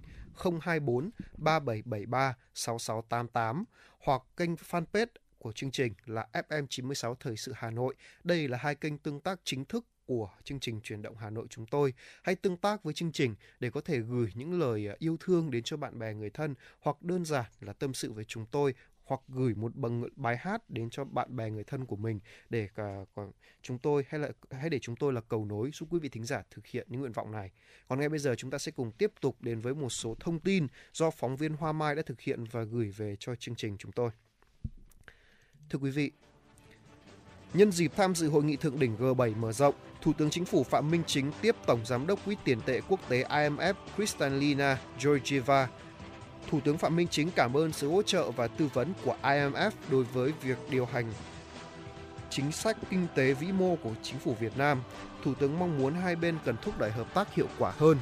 Thủ tướng Phạm Minh Chính đề nghị IMF tiếp tục tư vấn, thúc đẩy hợp tác thúc đẩy chính sách cho chính phủ Việt Nam về điều hành kinh tế, hoàn thiện các công cụ, chính sách tài khóa, tiền tệ, tái cơ cấu tài chính ngân hàng. Tổng giám đốc IMF Kristalina Georgieva bày tỏ sự vui mừng trước những kết quả tích cực của kinh tế Việt Nam, nhất là điều hành chính sách, điều hành kinh tế xã hội của Việt Nam. Tổng giám đốc IMF cho biết dự báo kinh tế Việt Nam sẽ tăng trưởng gấp 2 lần mức tăng trưởng toàn cầu và IMF mong muốn sẽ tư vấn lãi suất, chính sách tiền tệ, nâng cao năng lực tự chủ của kinh tế Việt Nam ứng phó với khủng hoảng. Bà Kristalina Georgieva khẳng định IMF và cá nhân bà ủng hộ mạnh mẽ và sẽ đồng hành cùng Việt Nam trong tiến trình phát triển của Việt Nam. Thưa quý vị, nghị quyết của chính phủ về nhiệm vụ giải pháp đẩy nhanh phục hồi, tăng tốc phát triển du lịch hiệu quả bền vững được Thủ tướng Phạm Minh Chính vừa ký ban hành. Nghị quyết nhằm giúp du lịch thành ngành kinh tế mũi nhọn, thuộc nhóm 30 quốc gia có năng lực cạnh tranh du lịch hàng đầu trên thế giới. Nghị quyết chỉ ra nhiều hạn chế cần khắc phục đối với du lịch như hành lang pháp lý cho đầu tư, phát triển du lịch chưa đột phá, chiến lược thị trường chưa linh hoạt, các dịch vụ chưa kết nối để tạo thành vệ hệ sinh thái kinh tế du lịch. Chính sách thị thực cũng được đánh giá chưa hợp lý, thời gian lưu trú ngắn. Chính phủ yêu cầu các bộ trong đó có Bộ Văn hóa, Thể thao và Du lịch, Giao thông Vận tải, Kế hoạch Đầu tư, Ngoại giao, Công an, Quốc phòng và Ủy ban Nhân dân các tỉnh, thành phố phối hợp thực hiện các hiệp hội, nghề nghiệp, cộng đồng doanh nghiệp thực hiện một loạt các giải pháp khắc phục. Nghị quyết cũng yêu cầu hoàn thiện chính sách, thảo thuận lợi xuất nhập cảnh, đi lại cho các quốc tế, nghiên cứu mở rộng danh sách quốc gia được cấp thị thực điện tử, Thưa quý vị, Nghị định số 10 sửa đổi các nghị định hướng dẫn luật đất đai đã chính thức có hiệu lực với 10 nghị định số với nghị định số 10 căn hộ du lịch nghỉ dưỡng condo hotel, biệt thự du lịch và những công trình phục vụ lưu trú du lịch trên đất thương mại dịch vụ đủ điều kiện được cấp giấy chứng nhận sổ hồng. Chính sách mới trong Nghị định số 10 sẽ giúp củng cố hành lang pháp lý, giúp các địa phương cấp sổ hồng cho các sản phẩm bất động sản du lịch nghỉ dưỡng vốn ách tắc trong thời gian qua. Theo thống kê, tính đến cuối năm 2022, riêng căn hộ du lịch condo hotel cả nước có hơn 80.000 căn đang chờ sổ hồng. Phần lớn thuộc các khu du lịch nghỉ dưỡng sử dụng quỹ đất thương mại dịch vụ. Thưa quý vị, Phó Thủ tướng Trần Lưu Quang vừa ký quyết định 3 dạ, xin lỗi quý vị, Phó Thủ tướng Trần Lưu Quang vừa ký quyết định 535 ngày 20 tháng 5 năm 2023 phê duyệt đề án phát triển nâng cao năng lực ứng phó sự cố, thiên tai và tìm kiếm cứu nạn đến năm 2030, định hướng đến năm 2045. Cụ thể, đề án phân đấu đến năm 2030 phổ cập kiến thức kỹ năng cơ bản về ứng phó khắc phục hậu quả sự cố, thiên tai cho cộng đồng phù hợp với điều kiện vùng miền, chú trọng các loại hình sự cố thiên tai thường xuyên xảy ra, hoàn thiện cơ chế chỉ đạo, điều hành và ứng phó đảm bảo linh hoạt hiệu quả, đồng bộ từ trung ương đến địa phương.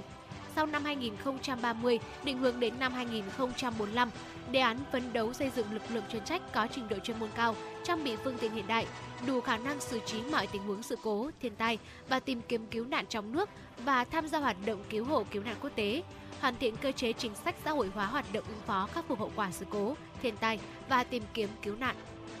Vâng thưa quý vị, vừa rồi là một số thông tin chúng tôi muốn gửi tới cho quý vị và các bạn trong chương trình truyền động Hà Nội ngày hôm trong khung giờ thứ hai. À, vâng và ngay bây giờ chúng ta sẽ cùng tiếp tục quay trở lại với không gian âm nhạc của FM 96 trước khi đến với những phần thông tin tiếp theo.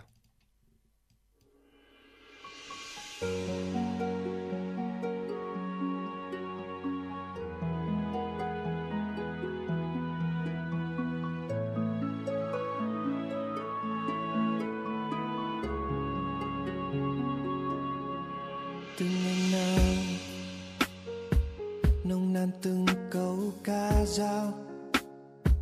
Từng ngày lặng lẽ sống với kỷ niệm ngọt ngào. Bình yên những giấc chiêm bao. Qua rồi một thời vội vàng dòng chơi rồi một thời yêu đương sớm tối. Giữa thanh tang bầu trời, nắng gió muôn nơi. Qua đi, buồn bề nhiều lần suy nghĩ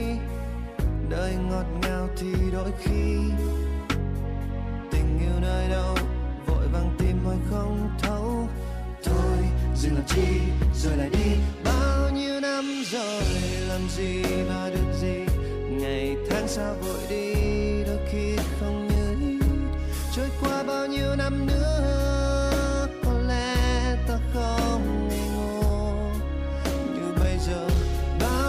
cho vừa từng ngày và từng giờ. Cành lá sao lặng im như tôi không mong nhớ. Cho ta bao nhiêu năm nữa có lẽ bao nhiêu đây thôi. Cho ta nhìn thời gian trôi.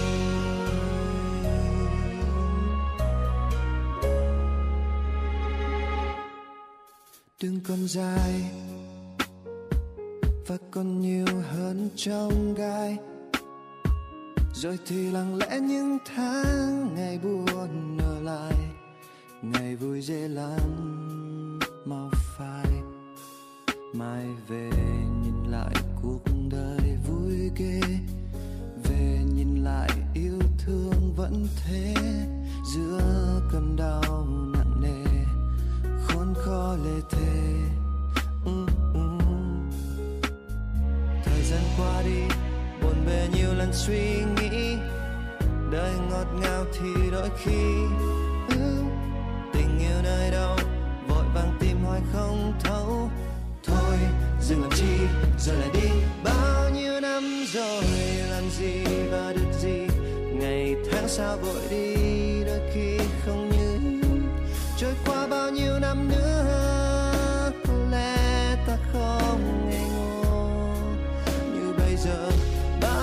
cho vừa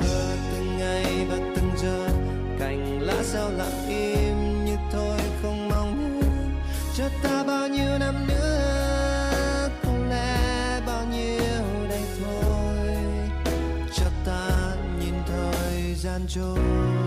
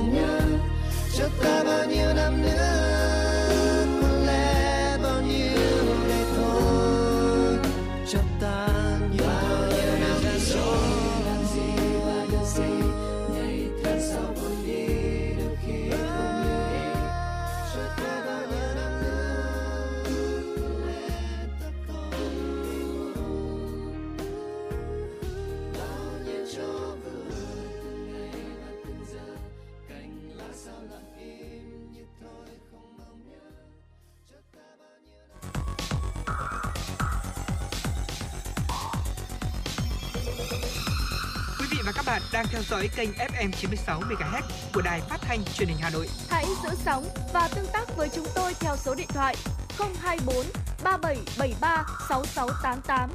FM 96 đồng hành trên mọi nẻo đường. Thưa quý vị thính giả, vừa rồi là ca khúc Dòng Thời Gian. Và ca khúc vừa rồi uh, qua giọng hát của Nguyễn Hải Phong và đây cũng là một uh, tác phẩm của chính nhạc sĩ này cũng đã được uh, rất nhiều công chúng yêu thích uh, từ những thập niên trước và hiện tại thì bài hát này vẫn còn một sức sống rất là mãnh liệt. Và quý vị thân mến, quý vị hoàn toàn có thể yêu cầu những ca khúc quý vị yêu thích thông qua hotline của chương trình 0243773 quý vị nhé. Còn bây giờ thì xin mời quý vị hãy cùng chúng tôi quay trở lại với truyền động Hà Nội và cùng chúng tôi cập nhật những điểm tin nổi bật được thực hiện bởi biên tập viên Hoa Mai. Thưa quý vị, nhân dịp kỷ niệm 133 năm ngày sinh Chủ tịch Hồ Chí Minh, Đảng bộ trường Trung học phổ thông chuyên Hà Nội Amsterdam tổ chức lễ kết nạp đảng cho 7 quần chúng ưu tú, trong đó có 4 học sinh xuất sắc. Các trường, các học sinh được kết nạp bao gồm Nguyễn Phương Dung, Chu Hoa Bảo Trâm cùng học lớp 12 chuyên sử, Nguyễn Hoàng Đam Thuyên lớp 12 chuyên toán 1, Quản Thiện Hưng lớp 12 chuyên địa. Đây đều là, đều là những học sinh không chỉ nỗ lực đạt được những thành tích ấn tượng trong học tập rèn luyện mà còn tích cực tham gia các hoạt động ngoại khóa, phong trào thi đua. Buổi lễ kết nạp đảng viên của Đảng bộ nhà trường được kết thúc trong niềm xúc động của các đảng viên mới và sự tin tưởng của các cấp lãnh đạo trong toàn Đảng bộ dành cho 4 đảng viên được vinh dự đứng trong hàng ngũ của Đảng Cộng sản Việt Nam. Đó cũng chính là nguồn cảm hứng mạnh mẽ được lan tỏa tới các đoàn viên ưu tú trong phân đấu rèn luyện để sớm được kết nối thế hệ trước, trở thành những đảng viên tài năng bản lĩnh trong tương lai. Thưa quý vị, con đường đến trường vui vẻ và hạnh phúc, cân bằng giữa học và chơi là điều mà tất cả các gia đình đều mong muốn. Để tạo ra một môi trường trường học thân thiện và an toàn, vai trò của người hiệu trưởng là vô cùng lớn. Những nội dung đó đã được thảo luận trong buổi hội thảo có tên Hiệu trường, người xem mầm hạnh phúc. Dự án này do Quỹ đổi mới giáo dục phổ thông Việt Nam thực hiện. Hội thảo nhấn mạnh, việc xây dựng trường học hạnh phúc ở bất kỳ trường hợp nào, ở bất kỳ trường nào cũng có thể đạt được những hiệu quả nhờ sự thay đổi của hiệu trường và tác động của họ đến toàn bộ nhà trường. Dự án hiệu trường Người xem mầm hạnh phúc mong muốn tập huấn bồi dưỡng cho 10.000 Giai đoạn 1 từ tháng 5 đến tháng 11 năm 2022 tập trung vào tập huấn cho hơn 1.200 hiệu trường đến từ 7 tỉnh thành phố, tạo cho những người đứng đầu trường học năng lực thấu hiểu và lan tỏa năng lượng tích cực tới thầy cô giáo trong trường, từ đó xây dựng một môi trường học đường mà học sinh thực sự tìm thấy niềm vui thay vì những áp lực đến từ bài vở và điểm số. Thưa quý vị, liên quan đến clip trên mạng xã hội về một học sinh nữ bị nhóm bạn đánh hội đồng tại trường trung học cơ sở Minh Đức ở huyện Ứng Hòa, Phòng Giáo dục và Đào tạo huyện Ứng Hòa xác định tại trường xác định sự việc trên đã có đã, đã xảy ra sự việc, việc tại trường trung học cơ sở Minh Đức đã xảy ra sự việc trên, song đã được giải quyết. Mức độ của sự việc cũng không như thông tin được chia sẻ, bình luận trên mạng xã hội và không có hành vi đánh hội đồng. Từ ngày 11 tháng 5 đến nay, các học sinh đi học bình thường, sức khỏe, tâm lý ổn định. Tại buổi làm việc với nhà trường, các phụ huynh học sinh đã thống nhất cách xử lý vấn đề theo hướng hòa giải và bày tỏ mong muốn nhà trường tạo điều kiện để các em sửa lỗi. Các phụ huynh cam kết sẽ quan tâm hơn nữa trong việc giáo dục con em để không tái phạm. Các học sinh đã xin lỗi nhau, xin lỗi phụ huynh, thầy cô giáo và hứa sẽ sửa lỗi, không tái phạm. Để phòng tránh và làm giảm số vụ tai nạn đuối nước ở trẻ em, Công an quận Tây Hồ tổ chức hoạt động tuyên truyền phòng chống tai nạn thương tích và đuối nước cho các em học sinh ở trường Trung học phổ thông Tây Hồ Hà Nội. Tại buổi tuyên truyền, báo cáo viên đội cảnh sát phòng cháy cháy và cứu nạn cứu hộ đã cung cấp cho các em học sinh thông tin, số liệu, hình ảnh về một số vụ tai nạn đuối nước trong thời gian vừa qua. Từ đó cảnh báo những nguy cơ xảy ra đuối nước khi vui chơi, tắm tại các ao hồ, sông bãi biển, đồng thời hướng dẫn các biện pháp phòng chống đuối nước và cách xử lý khi gặp tai nạn. Tiếp đó, cán bộ công an quận Tây Hồ đã hướng dẫn các em học sinh rèn luyện kỹ năng, thao tác sử dụng các thiết bị bảo hộ đúng cách như là áo phao, phao bơi, phao nổi, tập kỹ năng sơ cứu ban đầu như là hô hấp nhân tạo, hả hơi thuần ngạt. Thông qua các tình huống thực tế và thực hành tại chỗ, báo cáo viên đã giúp các em học sinh trang bị những kỹ năng cơ bản trong phòng chống tai nạn đuối nước. Thưa quý vị, những ngày qua, tình hình nắng nóng gay gắt khiến nhu cầu sử dụng điện của người dân đã tăng cao. Do nhu cầu truyền tải điện lớn nên các trạm biến áp tại thành phố Hà Nội phải hoạt động hết công suất nhằm bảo đảm duy trì sự ổn định cũng như cung ứng điện cho người dân. Cùng với đó, đội ngũ kỹ sư nhân viên ngành điện cũng đã phải túc trực 24 trên 24 giờ để sẵn sàng ứng phó với mọi tình huống, bảo đảm cho việc cung cấp điện liên tục ổn định. Theo EVN Hà Nội, sản lượng tiêu thụ bình quân tháng 5 là 68.172 triệu kWh, tăng sấp xỉ 10,7% so với tháng 4 để có thể cung ứng điện liên tục, ổn định cho người dân và doanh nghiệp trong những tháng nắng nóng. Ngành điện đã đề nghị người sử dụng chung tay sử dụng điện tiết kiệm, hiệu quả, tắt bớt các thiết bị không cần thiết và hạn chế sử dụng các thiết bị có công suất lớn vào khung giờ cao điểm của hệ thống điện từ 11 giờ 30 phút đến 14 giờ 30 phút, từ 20 giờ đến 22 giờ hàng ngày. Thưa quý vị, trong năm 2023, toàn thành phố Hà Nội đã ghi nhận hơn 250 ca mắc sốt xuất huyết, số ca mắc tăng so với cùng kỳ của năm 2022. Số ca mắc ghi nhận tại 27 trên 30 quận huyện thị xã. Theo Giám đốc Trung tâm Kiểm soát Dịch bệnh Hà Nội Bùi Văn Hào, tình hình dịch sốt xuất huyết có thể gia tăng nhanh trong thời gian tới. Điều kiện thời tiết hiện nay thuận lợi cho long quăng, mũi chuyển nhiễm để bệnh phát triển. Bắt đầu từ tuần tới, CDC Hà Nội có thông báo chỉ số nguy cơ đối với từng quận huyện thị xã khu vực nguy cơ cao về sốt xuất huyết có những cảnh báo cho người dân. CDC Hà Nội cũng cần giả soát lại công tác xét nghiệm mẫu, thống nhất với các đơn vị về việc gửi mẫu xét nghiệm, làm sao hiệu quả, đáp ứng kịp thời công tác phòng chống dịch. Các đơn vị tăng cường tuyên truyền phòng chống dịch bệnh sốt xuất huyết để người dân tự giác thực hiện biện pháp phòng bệnh cho cá nhân và cộng đồng, chủ động tham gia thu dọn vật dụng phế thải gây đọng nước, nơi bọ gậy, muỗi phát triển, để kín các dụng cụ chứa nước sinh hoạt để phòng bệnh sốt xuất huyết. Vâng thưa quý vị, vừa rồi là một số thông tin chúng tôi muốn cập nhật và gửi đến cho quý vị. Ngay bây giờ xin mời quý vị thính giả cùng quay trở lại với không gian âm nhạc của FM 96. À, một à, với một giai điệu âm nhạc mang tên là Răng Khôn. À, ca khúc được thể hiện bởi Phí Phương Anh và một sáng tác của Rin 9. Mời quý vị thính giả cùng lắng nghe.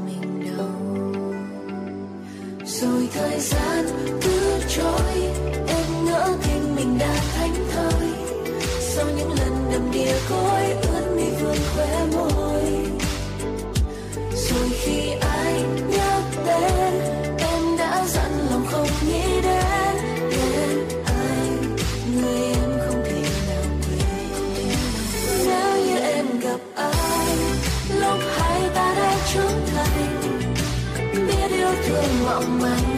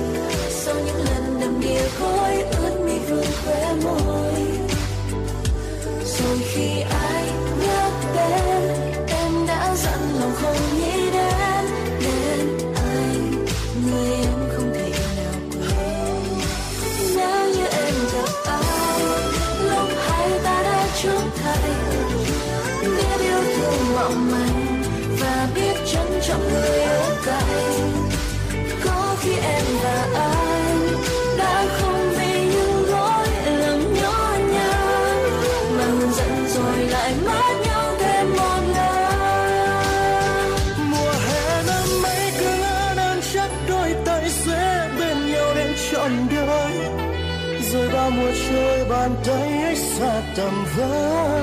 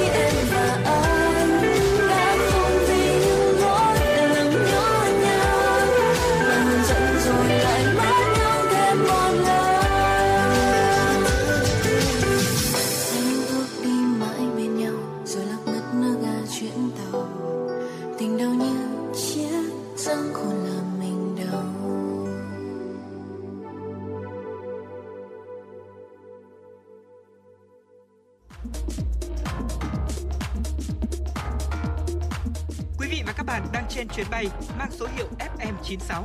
Hãy thư giãn, chúng tôi sẽ cùng bạn trên mọi cung đường. Hãy giữ sóng và tương tác với chúng tôi theo số điện thoại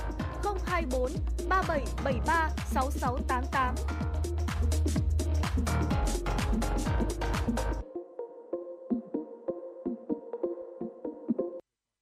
Vâng thưa quý vị thính giả, tiếp tục với chương trình chuyển động Hà Nội của chúng tôi. Xin mời quý vị thính giả cùng đến với một số thông tin do phóng viên Hoa Mai đã thực hiện và gửi về cho chương trình. Thưa quý vị, lễ trao giải Top 10 Awards 2022 và triển lãm trưng bày thiết kế nhà ở và nội thất nổi bật của năm 2022 vừa được tổ chức tại vườn hoa Diên Hồng, quận Hoàn Kiếm. 20 tác phẩm đoạt giải đem đến những giải pháp hướng tới cuộc sống bền vững. Tiến sĩ kiến trúc sư Phan Đăng Sơn, Chủ tịch Hội Kiến trúc sư Việt Nam nhận định, các tác phẩm tham gia đã bám sát chủ đề kiến trúc lấy con người làm trung tâm, đáp ứng các tiêu chí của giải thưởng là đẹp, công năng, phù hợp với môi trường Việt Nam, tiên phong trong áp dụng công nghệ, vật liệu mới, đảm bảo tính truyền thống, giải quyết các vấn đề xã hội, dẫn dắt xu thế kiến trúc an toàn cho người sử dụng. Các kiến trúc sư và nhà thiết kế thể hiện sự chăm chút chuyên nghiệp cùng với sự quan sát thấu đáo tâm lý người dùng để các công trình có sự tiến bộ rõ rệt theo thời gian. Trong khuôn khổ lễ trao giải thưởng, ban tổ chức cùng đã cùng giới thiệu với công chúng 20 công trình tiêu biểu của các hạng mục nhà ở và nội thất. Triển lãm diễn ra đến hết ngày 4 tháng 6. Thưa quý vị, Đại hội Hội Nông dân huyện Hoài Đức khóa 11, nhiệm kỳ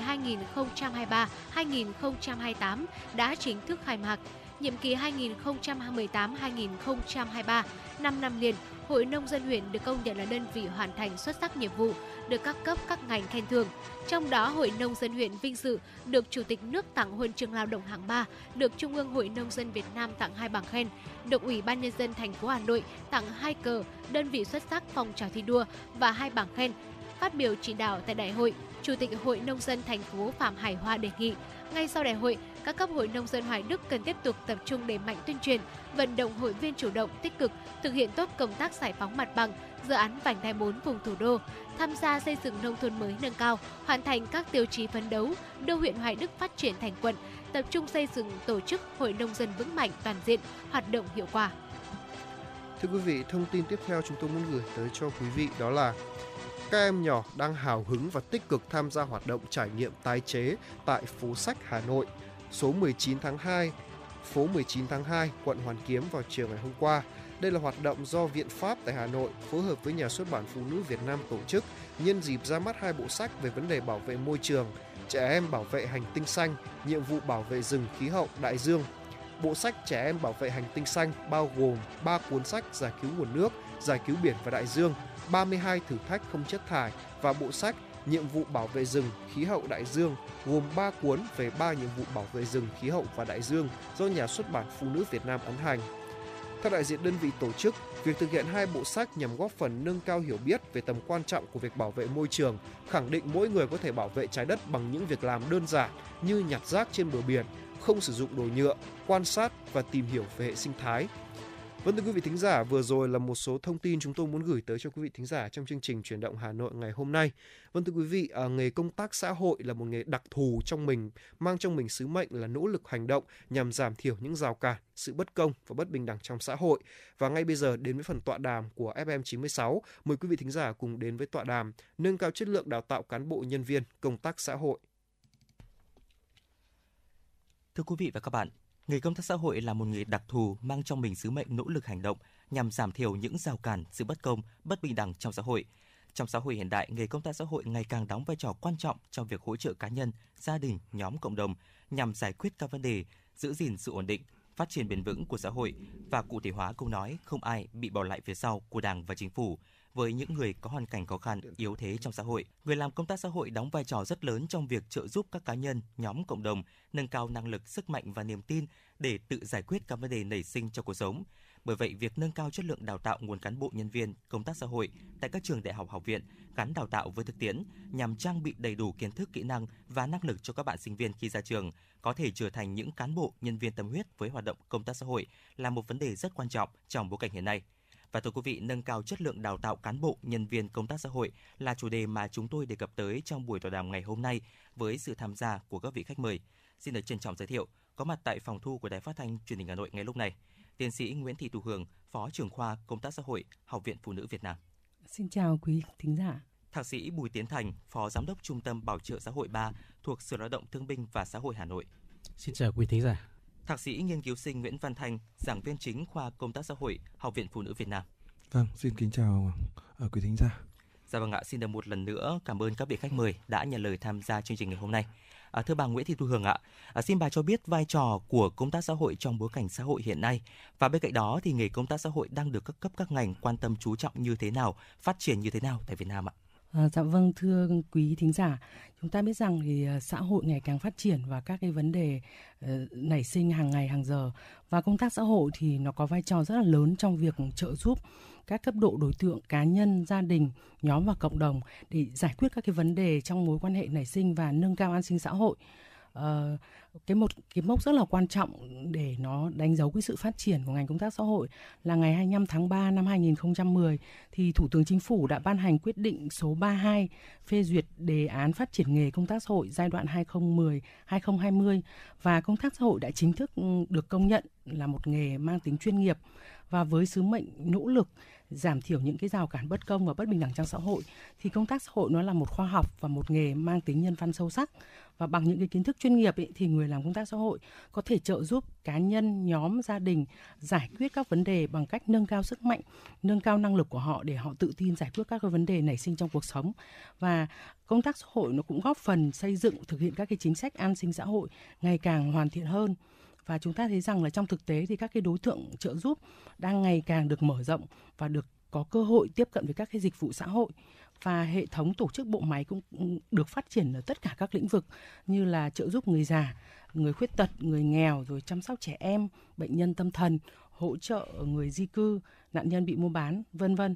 Và thực tiễn thì cũng đã chỉ ra rằng là xã hội ngày càng phát triển thì đòi hỏi có những cái biện pháp khắc phục và công tác xã hội có vai trò rất to lớn trong việc mà hỗ trợ các cấp độ đối tượng như tôi đã vừa đề cập giải quyết các cái vấn đề xã hội và chúng ta thấy rằng là thực tế hiện nay là công tác xã hội thì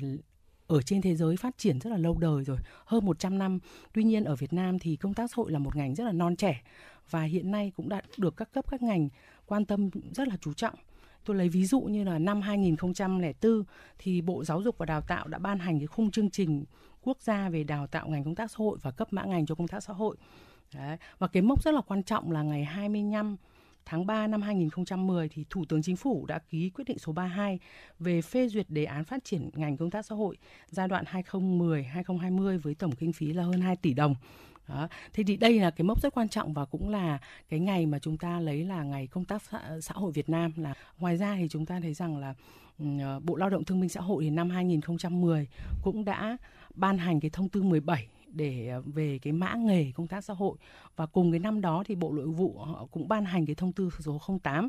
về chức danh mã số ngạch viên chức công tác xã hội thì bao gồm ba cái ngạch viên chức chính đó là công tác xã hội viên chính, công tác xã hội viên và nhân viên công tác xã hội. Đấy. Và các cấp các ngành họ cũng rất là quan tâm ở tất cả các lĩnh vực thì đều có những cái sự đầu tư và để phát triển các cái nghề công tác xã hội trong từng lĩnh vực cụ thể. Tôi lấy ví dụ như là năm 2010 ấy, thì Bộ trưởng Bộ Y tế cũng đã ký quyết định số 2514 về đề án phát triển nghề công tác xã hội trong ngành y giai đoạn 2011-2020 với tổng kinh phí thực hiện của đề án lên đến hơn 36 tỷ đồng. Đấy. Và cái đề án ờ, trợ giúp xã hội và phục hồi chức năng cho người tâm thần, người dối nhiễu tâm trí dựa vào cộng đồng giai đoạn 2011-2020 cũng đã được Thủ tướng Chính phủ phê duyệt với cái tổng kinh phí thực hiện là hơn 8 tỷ đồng. À, hoặc là trong trong lĩnh vực trường học chẳng hạn thì năm 2018 thì Bộ Giáo dục và Đào tạo cũng ra thông tư số 33 hướng dẫn về thực hiện công tác xã hội trong trường học chúng ta có thể thấy rằng là tất cả các cấp, các ngành cũng đã có những cái đề án riêng của mình để phát triển và hỗ trợ các cái nhóm đối tượng đặc thù mà các bộ ban ngành họ hướng tới và phụ trách và gần đây nhất thì ngày 22 tháng 1 năm 2021 thì thủ tướng cũng đã ban hành cái chương trình phát triển công tác xã hội giai đoạn 2021 2030 với những cái quan điểm và định hướng phát triển trong thời kỳ mới. Dạ vâng ạ. À, thưa ông à, Bùi Tiến Thành, Phó Giám đốc Trung tâm Bảo trợ xã hội số 3 ạ. Ông đánh giá như thế nào về vai trò của công tác xã hội trong trợ giúp các nhóm đối tượng yếu thế ạ? Bên cạnh đó thì ông có thể chia sẻ một chút về những hoạt động cụ thể công tác xã hội đã và đang được thực hiện tại Trung tâm Bảo trợ số 3 ạ. À, như chúng ta đã biết thì công tác xã hội phát triển theo hướng chuyên nghiệp là đòi hỏi tất yếu khách quan của quá trình phát triển kinh tế xã hội nói chung và công tác xã hội thì đóng vai trò quan trọng trong huy động cái nguồn lực phát huy năng lực xã hội của cá nhân, gia đình, cộng đồng, bảo vệ con người, quyền con người, nhân phẩm và giá trị con người, thúc đẩy công bằng và bình đẳng xã hội. Đặc biệt là đóng vai trò quan trọng trong việc trợ giúp các nhóm đối tượng yếu thế, góp phần đảm bảo an, an sinh xã hội. các đối tượng yếu thế thì có thể kể đến như là đối tượng người cao tuổi neo đơn không có người có quyền và nghĩa vụ phụng dưỡng trẻ em có hoàn cảnh đặc biệt trẻ em mất nguồn nuôi dưỡng rồi trẻ em có hoàn cảnh đặc biệt người khuyết tật, người nghiện ma túy, người tâm thần, người nhiễm hiv nạn nhân buôn bán người rồi đối tượng cần bảo vệ khẩn cấp và những đối tượng yếu thế khác. Công tác xã hội thì cũng đã giúp cho các đối tượng yếu thế tiếp cận các cái chính sách liên quan đến công tác xã hội, tiếp cận các dịch vụ xã hội và đáp ứng nhu cầu cơ bản về vật chất và tinh thần, nhu cầu về nuôi dưỡng rồi chăm sóc sức khỏe, nó cũng phục hồi chức năng, giáo dục, rồi hướng nghiệp, dạy nghề và giải quyết các vấn đề cần trợ giúp khác như tôi cũng làm à, trong à, trung tâm bảo trợ xã hội 3 Hà Nội trực thuộc Sở Lao động Thương binh và Xã hội Hà Nội là nơi mà à, có chức năng nhiệm vụ là chăm sóc nuôi dưỡng các đối tượng xã hội trên địa bàn thành phố. À, cụ thể là tiếp nhận quản lý chăm sóc nuôi dưỡng các đối tượng bảo trợ xã hội là trẻ em không có nguồn nuôi dưỡng trẻ em cần sự bảo vệ khẩn cấp và người cao tuổi không có người và có nghĩa vụ và quyền phụng dưỡng cung cấp dịch vụ chăm sóc người cao tuổi có nhu cầu được trợ giúp xã hội và tự nguyện đóng góp kinh phí thì tôi nhận thấy rằng là cái công tác xã hội nó đã trợ giúp những cái đối tượng yếu thế tại trung tâm của chúng tôi nó có, có vai trò rất là quan trọng nó có vai trò rất quan trọng. À, một số những hoạt động à, công tác xã hội à, được à, đã và đang được thực hiện tại trung tâm chúng tôi thì có thể là kể đến một số hoạt động cơ bản như là hoạt động đánh giá và lập kế hoạch trợ giúp, quản lý trường hợp đối với đối tượng người cao tuổi và trẻ em. Rồi hoạt động tư vấn chính sách, tư vấn tâm lý và can thiệp trợ giúp giải quyết các vấn đề cho đối tượng người cao tuổi trẻ em. Rồi hoạt động công tác xã hội tham gia vào cái việc hoạch định chính sách liên quan đến công tác xã hội của đơn vị, cũng như là đề xuất chính sách đối với ờ, các cấp có thẩm quyền. Hoạt động công tác xã hội thì là còn thể hiện trong cái việc là tuyên truyền kết nối các nguồn lực, trợ giúp bên trong và bên ngoài của đơn vị, góp phần nâng cao đời sống vật chất và tinh thần cho đối tượng người cao tuổi và trẻ em của trung tâm. Có thể kể đến như là cái việc kết nối các tổ chức cá nhân trong cái kêu gọi từ thiện để hỗ trợ đời sống vật chất và tinh thần cho các cụ, các cháu của trung tâm. Rồi kết nối với các bệnh viện, các phòng khám trong điều trị bệnh cho cho các cụ, các cháu rồi hoạt động kết nối với các trường học cho trẻ em học tập và rèn luyện, rồi hướng nghiệp, dạy nghề, giới thiệu việc làm, chuẩn bị cho trẻ tái hòa nhập cộng đồng. Và ngoài ra, những cái hoạt động khác như hoạt động phát triển cộng đồng, mở rộng quy mô của đối tượng cần trợ giúp đảm góp phần đảm bảo an sinh xã hội. Thì tôi, chúng tôi nhận thấy rằng những hoạt động, công tác xã hội đã và đang được thực hiện tại trung tâm tôi thì đã góp phần là mang lại cái kết quả là nâng cao cái chất lượng cung cấp dịch vụ công tác xã hội tại trung tâm là rất hiệu quả. Dạ vâng ạ. À, được biết thì hiện nay Học viện Phụ nữ Việt Nam là một trong 55 trường đại học học viện đang đào tạo nghề công tác xã hội ạ. À, vậy thì không biết là trải qua 10 năm xây dựng và phát triển, khoa công tác xã hội cũng đã đổi mới cũng như là xây dựng phương pháp giảng dạy như thế nào để có thể nâng cao chất lượng đào tạo cho sinh viên ngành công tác xã hội. À, thưa bà Nguyễn Thị Thu Hương ạ. Dạ vâng ạ. À, như chúng ta đã biết thì cái ngành công tác xã hội là cái ngành ứng dụng là ngành thực hành. Và vì vậy khoa công tác xã hội chúng tôi cũng đã rất là nhấn mạnh đến cái vấn đề thực hành cho sinh viên. Không chỉ là thực, thực hành ở thực địa mà ngay cả khi học tập trên lớp thì chúng tôi cũng đã nhấn rất mạnh đến cái vấn đề như vậy. Thì trong cái chương trình đào tạo của chúng tôi ấy, thì ngoài năm cái học phần liên quan đến thực hành ấy, thì chúng tôi nhấn rất mạnh đến cái thời lượng thực hành chiếm tới 30 đến 40 phần trăm thời lượng giảng dạy ở trên lớp và sinh viên của chúng tôi được thực hành ngay trên giảng đường thông qua các bài tập nhóm các cái bài tập tình huống và bài tập đóng vai trong tất cả các cái môn học. Và hiện nay thì chúng tôi cũng đã kết hợp giảng dạy giữa trực tiếp và trực tuyến trên nền tảng NMS và cái cách thức như thế này là ờ, ở, mỗi cái học phần thì chúng tôi đều tạo ra các cái diễn đàn trao đổi và thảo luận. Và chúng tôi có những cái bài tập thực hành cho từng tuần cho từng chương học và các bạn sinh viên phải thực hành các cái bài tập đấy. Và những cái phần thực hành này này được lấy vào cái điểm thành phần trong quá trình học ấy, thì điều này cũng đã khuyến khích sinh sinh viên rất là nhiều trong cái việc ờ, các cái hoạt động tương tác cả trên lớp và tự học ở nhà. Cho nên cái phần lý thuyết chúng tôi dạy trên lớp thì chiếm tỷ trọng rất là ít. Còn đâu là phần lớn thời gian là chúng tôi dành cho các bạn ấy thực hành thực hành các cái lý thuyết thực hành các cái bài học thông qua một loạt các cái bài tập tình huống bởi vì đặc thù của ngành công tác xã hội đó là cái ngành cái ngành nghề mang tính ứng dụng rất là cao.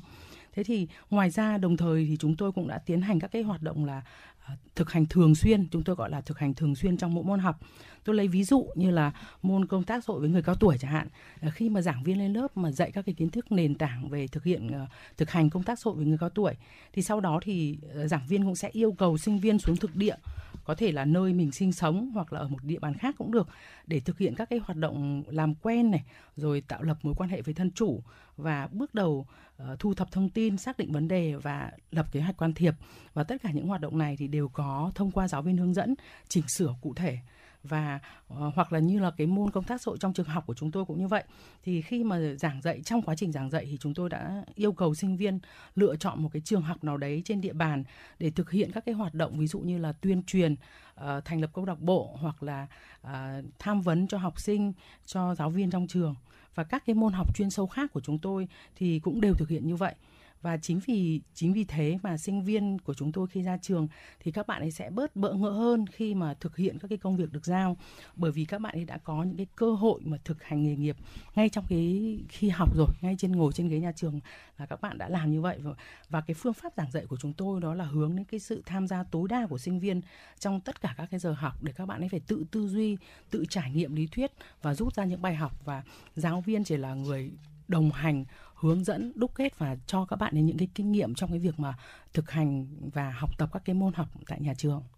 Dạ vâng ạ, qua những chia sẻ của tiến sĩ Nguyễn Thị Thu Hường thì uh, chúng ta có thể thấy uh, ngành công tác xã hội là một ngành rất là đặc thù thông qua việc là các bạn sinh viên sẽ có nhiều cái dung lượng trong những cái tiết học thực hành hơn. Vậy thì à, bên cạnh đó, uh, nghề công tác xã hội thì còn đòi hỏi những cái tính nhẫn nại và cái sự tận tâm với nghề nữa và là một người truyền lửa cho các bạn sinh viên thì uh, trong quá trình giảng dạy xin được hỏi ông uh, Nguyễn Văn Thành ạ, ông đã giúp các bạn sinh viên trang bị những kỹ năng nghề nghiệp và uh, cái việc nhận thức về sứ mệnh nghề nghiệp của mình như thế nào để có thể trở thành một cán bộ công tác xã hội nhiệt huyết trong tương lai thưa ông? Vâng, kính thưa uh, quý thính giả. À, như chúng ta biết là nghề công tác xã hội là một cái nghề mà à, nó đòi hỏi cái sự tận tâm với nghề rất là cao. Và để có thể truyền lửa cho các em sinh viên thì à, ngay khi các em bắt đầu vào thì chúng tôi cũng tổ chức những cái buổi mà à, giới thiệu về nghề. Đặc biệt là cho các em thấy được các cái à, sứ mệnh của nghề làm thế nào để thổi cho các em những cái niềm đam mê và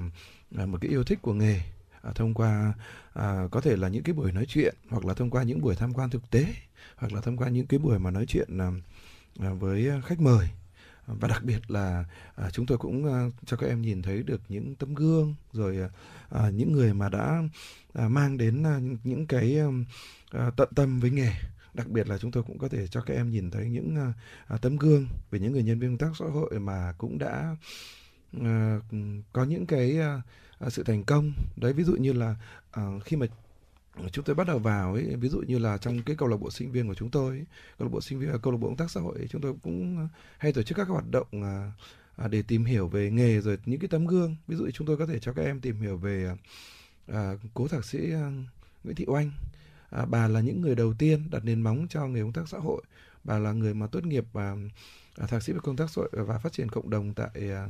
à, Philippines. Rồi bà cũng là những người mà thực sự là rất là tận tâm và nhiệt huyết với nghề. Và thông qua những cái tấm gương những cái uh, niềm đam mê thì à, sẽ giúp cho các em sẽ hiểu được cái sứ mệnh nghề nghiệp của mình và để cho các em trở thành những cán bộ nhiệt nhiệt nhiệt huyết trong tương lai. Và đặc biệt nữa là cũng phải trang bị cho các em thêm nhiều những cái kỹ năng để các em có thể uh, trở thành những cái người cán bộ công tác xã hội mà uh, thực hiện được cái sứ mệnh của nghề. Đó thì uh, đó là những cái điều mà chúng tôi cũng đã làm.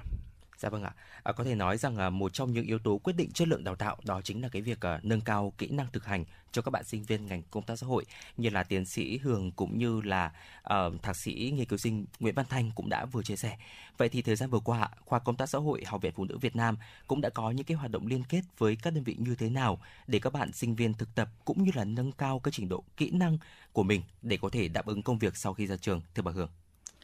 Dạ vâng, thưa quý thính giả thì ờ,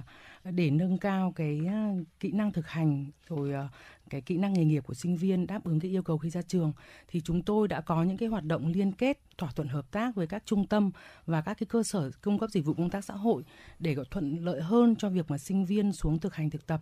Và hiện nay thì khoa công tác xã hội đã có những cái biên bản ký kết hợp tác với khoảng 20 trung tâm cơ sở công tác xã hội trên địa bàn Hà Nội và một số các tỉnh ở phía Bắc và cái việc mà uh, mở rộng mạng lưới như thế này giúp chúng tôi rất là thuận lợi trong cái việc mà hướng dẫn sinh viên và đưa sinh viên uh, đi thực hành thực tập. Và chúng tôi thấy trong trong cái cái đào tạo của chúng tôi ấy, thì chúng tôi luôn chú trọng đến cái hoạt động thực hành thực tập như đã chia sẻ phía trên ấy. Thì chương trình đào tạo của ngành công tác xã hội chúng tôi thì có năm học phần liên quan đến thực hành thực tập. Cụ thể là học phần kiến tập công tác xã hội à, được thực hiện trong vòng khoảng một tuần. Và đối với học phần kiến tập này ấy, thì với mong muốn cho sinh viên tiếp cận được với nhiều loại hình công tác xã hội nên chúng tôi thường đưa sinh viên đến các cái loại hình của trung tâm nhà nước, trung tâm tư nhân và các cái tổ chức NGO. Thì đây đây là những cái đơn vị mà chúng tôi đã có những cái ký kết hợp tác Uh, và một cái thực nữa nó là thực hành cá nhân và thực hành nhóm thì chúng tôi đưa sinh viên thường đưa sinh viên về các cái trung tâm hoặc các cái cơ sở của nhà nước và trung tâm tư nhân. Thế còn đối với cái thực hành phát triển cộng đồng thì chúng tôi đưa sinh viên về những cái địa phương mà có gặp nhiều hoàn cảnh uh, hoặc là những cái vấn đề nảy sinh ở cộng đồng. Và tất cả những cái hệ thống mạng lưới này thì chúng tôi đều thông qua những cái cuộc hội thảo và những cái ký kết và có những cái biên bản ký kết hợp tác uh, hai bên để để nhằm cho cái việc mà củng cố cái mạng lưới. Thì cái việc mà thực hành cái ờ, liên kết như thế này thì chúng tôi thực hiện theo cái nguyên tắc là đôi bên cùng có lợi. Có nghĩa là như thế nào ạ? Là các cái trung tâm, các cái cơ sở bảo trợ thì sẽ có nhiệm vụ là tiếp nhận sinh viên của học viện phụ nữ Việt Nam đến để thực hành thực tập. Và bên cạnh đó thì chúng tôi cũng ngược lại cũng hỗ trợ cho các cái trung tâm, các cái cơ sở bằng cách mà chúng tôi sẽ tổ chức những cái lớp tập huấn đấy để hướng dẫn cho cán bộ cho những người kiểm huấn viên là những người mà trực tiếp hướng dẫn giúp đỡ sinh viên trong quá trình thực hành. Để những cái người hướng dẫn giúp đỡ này họ có thêm các cái kiến thức về công tác xã hội và hiểu biết sâu sắc hơn về nội dung thực hành để có thể hướng dẫn và giúp đỡ hiệu quả nhất cho sinh viên của chúng tôi. Và ngoài ra ấy, thì ngoài những cái đợt mà thực hành chính khóa như này thì sinh viên của chúng tôi cũng được giới thiệu đến các cái cơ sở làm tình nguyện viên vào cuối tuần vừa kết hợp là làm các hoạt động tình nguyện và vừa kết hợp với cả thực hành nghề nghiệp. À, ngoài ra thì đấy là những cái hoạt động liên kết trong thực hành thực tập. Ngoài ra thì chúng tôi cũng có những cái liên kết trong đào tạo với cả một số trường trên thế giới mà có đào tạo về công tác xã hội, ví dụ như là Mỹ, Đài Loan và Hàn Quốc. Và chúng tôi cũng tiến hành những trao những cái học bổng hiệp định với Nga hàng năm để trao đổi sinh viên cũng như là nâng cao cái chất lượng đào tạo và cái việc liên kết cả về thực hành cả về giáo dục đào tạo như thế này nó cũng góp phần uh, trong cái việc mà uh, nâng cao cái trình độ chuyên môn không chỉ của sinh viên mà của cả giảng viên của khoa công tác xã hội học viện phụ nữ Việt Nam. Dạ vâng ạ, rõ ràng là hoạt động thực hành thì đóng một vai trò rất là quan trọng trong uh, cái quá trình giảng dạy của khoa. Vậy thì uh, xin ông Thanh ạ, ông có thể cho biết cái sự trưởng thành của các bạn sinh viên sau mỗi cái đợt thực tập và kiến tập như vậy và bên cạnh đó cái nhận thức về nghề nghiệp của các bạn thì có thay đổi gì không sau những cái đợt ờ, đi thực tập như vậy ạ? Vâng, à, như chúng ta biết là à, phương châm của chúng ta là học à, phải đi đôi với hành. Thế thì rõ ràng là những cái kiến thức mà ở trên lớp ấy, các bạn học nó chỉ là kiến thức lý thuyết thôi. Thế nhưng khi mà à, xuống à, cơ sở thực hành ấy thì à, cái đầu tiên mà chúng ta nhìn thấy thay đổi của các bạn ấy về mặt nhận thức là các bạn đã có một cái bức tranh tổng quan hơn về cái thế giới nghề nghiệp của mình rồi đặc biệt là các bạn ấy cũng um, thay vì là những cái kiến thức ở trên lớp các bạn đã thắc mắc thì bây giờ xuống các bạn đã được uh, trải nghiệm một cách rất là rõ ràng các bạn trả lời được những cái câu hỏi mà uh, có thể là trước đó khi học lý thuyết thì các bạn ấy chưa thể um, giải đáp được. Và đúng là các bạn ấy cũng hay nói là ờ, thưa thầy là chúng em đi một ngày đàng học một sàng khôn và đến nơi thì mới mở mang tầm mắt mới thấy là đôi khi có những cái kiến thức thực tế nó làm cho các bạn ấy ờ, gọi là hiểu biết phong phú hơn. Và đặc biệt là uh, khi mà xuống ấy, thì sẽ phát triển cho các bạn những cái kỹ năng rất là tuyệt vời. Đặc biệt là những cái kỹ năng đầu tiên sơ đẳng đó là những cái kỹ năng giao tiếp ứng xử. Khi mà phải giao tiếp với um, cán bộ nhân viên ở cái nơi mà các bạn đến thực hành thực tập thế rồi phải giao tiếp với các thân chủ là những khách hàng. Thế rồi các bạn nó cũng à, phát triển được những cái kỹ năng hợp tác làm việc nhóm. Thế rồi à, đặc biệt là ví dụ như khi mà các bạn xuống thực hành à, phát triển cộng đồng ấy, thì các bạn phải có những cái kỹ năng giao tiếp với người dân. Thế rồi giao tiếp với các tổ chức làm thế nào để các bạn có thể thực hiện tốt được cái hoạt động huy động nguồn lực của mình. Thế rồi cũng uh, tổ chức rất nhiều được những các cái hoạt động liên quan đến uh, các cái dự án uh, để phát triển cộng đồng. Nhìn chung là uh, sau mỗi một đợt thực hành về thì các bạn đã trưởng thành rất nhiều uh, về mặt nhận thức và các bạn cũng hình thành được rất nhiều các kỹ năng và uh, các bạn ấy thay đổi uh, cả về lượng và về chất Đấy, từ năm thứ nhất cho đến năm thứ hai cho đến năm thứ ba. Và cho đến khi năm thứ ừ, tư thì các bạn trở nên rất là chững chạc. À, có những bạn nói là thưa thầy cô là chúng em đã sẵn sàng đã đủ gọi là uh, kiến thức kỹ năng để uh, gia nhập vào cái thế giới uh, nghề nghiệp rồi. Thì tôi nghĩ rằng là sau các cái đợt thực hành thực tập ấy thì à, chúng tôi nhìn thấy ở các bạn ấy đó là sự trưởng thành. Trưởng thành cả về mặt ừ, kiến thức rồi kỹ năng. Đấy các bạn ấy cũng đã có cái sự thay đổi rất là lớn. Dạ vâng ạ, xin được quay trở lại với uh, Trung tâm Bảo trợ Xã hội 3 ạ. À, là một đơn vị tiếp nhận các bạn sinh viên của khoa công tác xã hội đến thực tập và thực hành thì ông Bùi Tiến Thành có đánh giá như thế nào với các bạn sinh viên ngành công tác xã hội của Học viện Phụ nữ Việt Nam ạ? Bên cạnh đó thì uh, việc kết nối giữa lý thuyết và thực hành thì có trở ngại gì không? Và ông có thể chia sẻ thêm một chút về những cái cơ hội đấy ạ để các bạn sinh viên có thể tìm kiếm việc làm sau khi ra trường tại đơn vị như thế nào ạ? Vâng. À, Trung tâm Bảo trợ xã hội Bà Hà Nội thì cũng là cái đơn vị liên kết với Học viện Phụ nữ trong cái việc tiếp nhận cái trẻ sinh viên ờ, công, khoa công tác xã hội đến thực tập, thực hành cái ờ, môn học. Thì chúng tôi nhận thấy thì ngoài những cái điểm chung của các em sinh viên nói chung như là trẻ trung, năng động, nhiệt huyết, sáng tạo, thì các em sinh viên khoa công tác xã hội có đặc thù rất là khác với các sinh viên ngành khác. Có thể kể đến như khía cạnh là các em trong cái khía cạnh là tâm lý hơn, thấu hiểu hơn rồi uh, hướng tới cái nội tâm của thân chủ hơn rồi sẵn sàng chia sẻ với những đối tượng yếu thế. Sự nhiệt tình giúp đỡ và tính cách hài hòa tình cảm thân thiện đấy là những nét đặc trưng rất riêng của các em sinh viên khoa công tác xã hội. Và các em sinh viên của học viện phụ nữ thì cũng có đầy đủ các phẩm chất đó. Và khi các em xuống thực tập thực hành tại trung tâm chúng tôi ấy, thì chúng tôi nhận thấy là thứ nhất là cái ý thức tổ chức kỷ luật của các em rất tốt rất nghiêm túc và những cái ý thức tinh thần học hỏi giữa gắn với lý thuyết và thực hành cũng rất cao. Đấy, và cái khả năng cái tự chủ tự làm việc nhóm tức là làm việc nhóm của các em rất là cao. Đấy, các em có thể tự lập kế hoạch rồi tự triển khai kế hoạch bên cạnh sự giúp đỡ của các thầy cô hướng dẫn nhiệt tình. Thì các em cũng đã có những cái học hỏi và những cái vận dụng rất là sáng tạo trong cái việc thực hành công tác xã hội. Các em à, khi tiếp cận với à, à, thân chủ là những đối tượng người cao tuổi và trẻ em tại trung tâm thì các em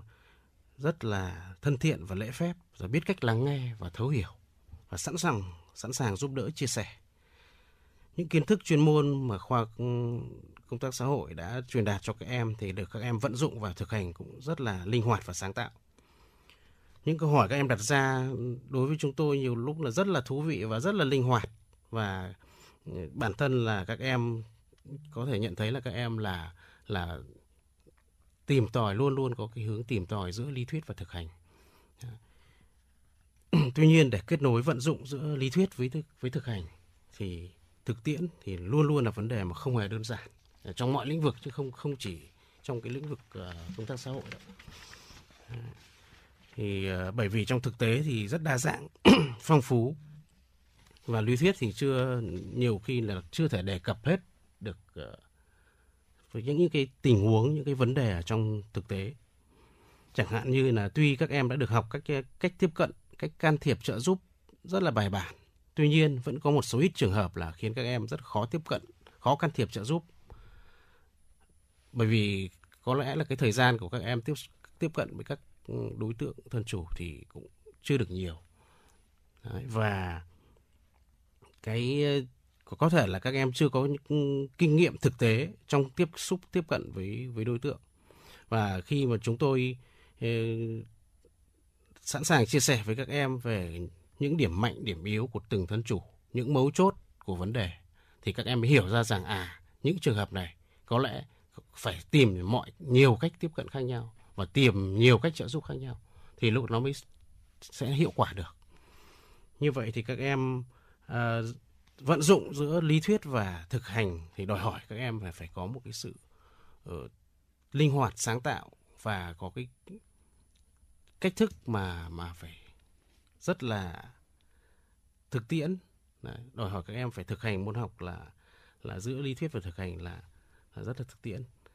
Ờ, bằng nguồn kiến thức được ờ, học thì sự hướng dẫn nhiệt tình của các thầy cô giáo của học viện và rồi sự chăm học hỏi thực hành của các em sinh viên học viện phụ nữ thì hầu hết các đợt thực tập thì các em đã đã tạo rất là cái ấn tượng rất tốt đối với thân chủ là đối tượng người cao tuổi và trẻ em của trung tâm cũng như là cán bộ nhân viên của trung tâm và tạo nên cái hiệu quả trợ giúp thân chủ rất là lớn. Còn về cái cơ hội việc làm mà sau khi các em ra trường ấy, để sau nếu như các em sinh viên của học viện phụ nữ mà có nguyện vọng, tâm huyết muốn làm việc tại trung tâm, và trong khi trung tâm chúng tôi là có chỉ tiêu, có nhu cầu tuyển dụng, thì chúng tôi sẵn sàng tuyển dụng các em vào làm việc. Tất nhiên là có chọn lọc theo nhiều các tiêu chí tuyển dụng. Ngoài kiến thức cơ bản ra, thì sự tâm huyết và cả tấm lòng yêu thương, chia sẻ của các em là rất quan trọng. Bởi nghề công tác xã hội thì thiết nghĩ rằng là ngoài cái việc làm việc bằng chuyên môn kiến thức ra rồi còn làm việc bằng cả cái tâm cái đức rồi cái tình người như thế mới gắn bó lâu dài được nhưng tôi tin tưởng rằng là với sự đào tạo bài bản chuyên nghiệp và sự tâm huyết nhiệt tình của các thầy cô của học viện phụ nữ Việt Nam cùng với sự nỗ lực phấn đấu của các em sinh viên thì các em sẽ đáp ứng được cái nhu cầu tuyển dụng trong thời kỳ mới hiện nay và sau này. Dạ vâng ạ. À, vậy thì qua 10 năm phát triển ạ, cơ hội việc làm cho các bạn sinh viên sau khi ra trường như thế nào ạ? Bên cạnh đó thì học viện có những cái hoạt động hỗ trợ như thế nào cho các bạn trong việc tư vấn giới thiệu việc làm cho các em? À, xin được nghe ý kiến của tiến sĩ Nguyễn Thị Thu Hường ạ. À, dạ vâng ạ. Và từ khi thành lập đến nay thì chúng tôi đã đào tạo được 10 khóa sinh với với hơn 1.000 sinh viên đại học chính quy và trong đó thì có 7 khóa đã ra trường với hơn 700 em. Và ờ, theo như khảo sát của phòng công tác sinh viên hàng năm ấy thì cái tỷ lệ có việc làm của sinh viên ngành công tác hội khá là cao là trung bình là trên 80% và chúng tôi thì cũng đã quan tâm rất nhiều đến những cái hoạt động về hỗ trợ tư vấn việc làm cho sinh viên, và trong đó thì có sinh viên ngành công tác xã hội. Ví dụ như là khi mà các em sinh viên ấy đang học tại học viện phụ nữ Việt Nam, thì chúng tôi đã tổ chức rất nhiều các cái hoạt động liên quan đến cái hỗ trợ tư vấn giới thiệu việc làm cho các em. Dạ vâng ạ, phần đầu chương trình thì uh, tiến sĩ Nguyễn Thị Tu Hường có chia sẻ rằng uh, ngành công tác xã hội vốn dĩ thì cũng đã có lịch sử là hơn 100 năm trên thế giới. Uh, tuy nhiên thì tại Việt Nam thì cũng vẫn là một ngành non trẻ và ở uh, Học viện Phụ nữ Việt Nam đấy ạ, khoa công tác xã hội thì cũng mới chỉ được thành lập 10 năm thôi. Tuy nhiên thì cũng đã tham gia rất nhiều những cái chương trình và dự án về công tác xã hội. Vậy thì uh, xin tiến sĩ Nguyễn Thị Tu Hường ạ có thể chia sẻ thêm một chút về những cái hoạt động này của khoa ạ. À, dạ vâng ạ thì các giảng viên trong khoa chúng tôi thì uh, trong 10 năm hoạt động ấy chúng tôi tham gia rất nhiều các cái dự án và cả trong nước và ngoài nước. Tôi lấy ví dụ như là uh, các cái giảng viên của khoa tham gia cái dự án phòng chống bạo lực trên cơ sở giới cho do trung tâm phụ nữ phát triển kết hợp với đại học Finder của úc tổ chức. Uh, và một cái dự án điển hình nữa đó là cái dự án tăng cường năng lực cho cán bộ cộng đồng làm công tác xã hội tại thành phố Hồ Chí Minh do Tổ chức Dịch vụ Cộng đồng và Gia đình Quốc tế Philippines là tài trợ về mặt kinh phí và đơn vị tổ chức chính thì là do Học viện Phụ nữ Việt Nam và cái dự án này cũng kéo dài 2 năm. À, ngoài ra thì uh, các cái thành viên của khoa cũng tham gia rất nhiều các cái dự án của tổ chức UNICEF này, UN Women rồi tổ chức cứu trợ trẻ em Thụy Điển, uh, ngân hàng thế giới, ngân hàng phát triển Á Âu rồi uh, tổ chức Good Label rồi các cái dự án của một số nước trên thế giới nữa và cái việc mà tham gia các cái dự án trong và ngoài nước như thế này thì giúp ừ, các cái giảng viên của khoa có rất nhiều những cái kinh nghiệm liên quan đến nghiên cứu và các cái trải nghiệm thực tế và những cái hoạt động mà tham gia dự án này thì giúp cho cán bộ giảng viên của chúng tôi nâng cao được cái năng lực nghiên cứu và ngoài ra là góp phần nâng cao chất lượng cái giảng dạy rất là tốt thông qua những cái trải nghiệm thực tế. Thưa quý vị, hiện nay khoa công tác xã hội đang cùng với các đơn vị cụ thể hóa sứ mạng của Học viện Phụ nữ Việt Nam trong việc đào tạo nguồn nhân lực có chất lượng, có trình độ chuyên môn nghiệp vụ vững vàng, chuyên sâu cho các lĩnh vực xã hội, đáp ứng nhu cầu nguồn nhân lực và công nghiệp hóa, hiện đại hóa đất nước. Và kể từ năm 2018 thưa quý vị, học viện bắt đầu đăng ký và tổ chức đào tạo thạc sĩ và học viện cũng đang tích cực chuẩn bị các điều kiện để tổ chức đào tạo hệ tiến sĩ về công tác xã hội đó là những bước phát triển đảm bảo người học sau khi tốt nghiệp có khả năng đảm nhận các công việc tại các đơn vị sự nghiệp, các tổ chức kinh tế xã hội, các tổ chức bảo trợ xã hội, tự thành lập và quản lý, điều hành hoạt động về công tác xã hội của các loại hình doanh nghiệp, đơn vị sự nghiệp. Và thưa quý vị, tới đây thời lượng của chương trình xin phép được khép lại. Một lần nữa xin được trân trọng cảm ơn các vị khách mời. Cảm ơn quý vị và các bạn đã đồng hành cùng với chương trình. Thân mến chào tạm biệt. Thưa quý vị thính giả, phần tọa đàm vừa rồi cũng đã khép lại chương trình truyền động Hà Nội ngày hôm nay của chúng tôi. Chương trình của chúng tôi được thực hiện bởi chỉ đạo nội dung Nguyễn Kim Khiêm, chỉ đạo sản xuất Nguyễn Tiến Dũng, tổ chức sản xuất Xuân Luyến, biên tập Vương Chuyên, thư ký Kim Anh, MC Tuấn Kỳ, Bảo Trâm cùng kỹ thuật viên Bảo Tuấn phối hợp thực hiện. Vâng thưa quý vị, phần tọa đàm vừa rồi cũng đã khép lại chương trình chuyển động Hà Nội của chúng tôi. Ngay bây giờ chúng ta xin mời quý vị thính giả chúng ta cùng quay trở lại với không gian âm nhạc của FM 96 với uh, ca khúc Tình ca Tây Bắc do Anh Thơ và Việt Hoàn thể hiện. Chúc quý vị một buổi trưa vui vẻ.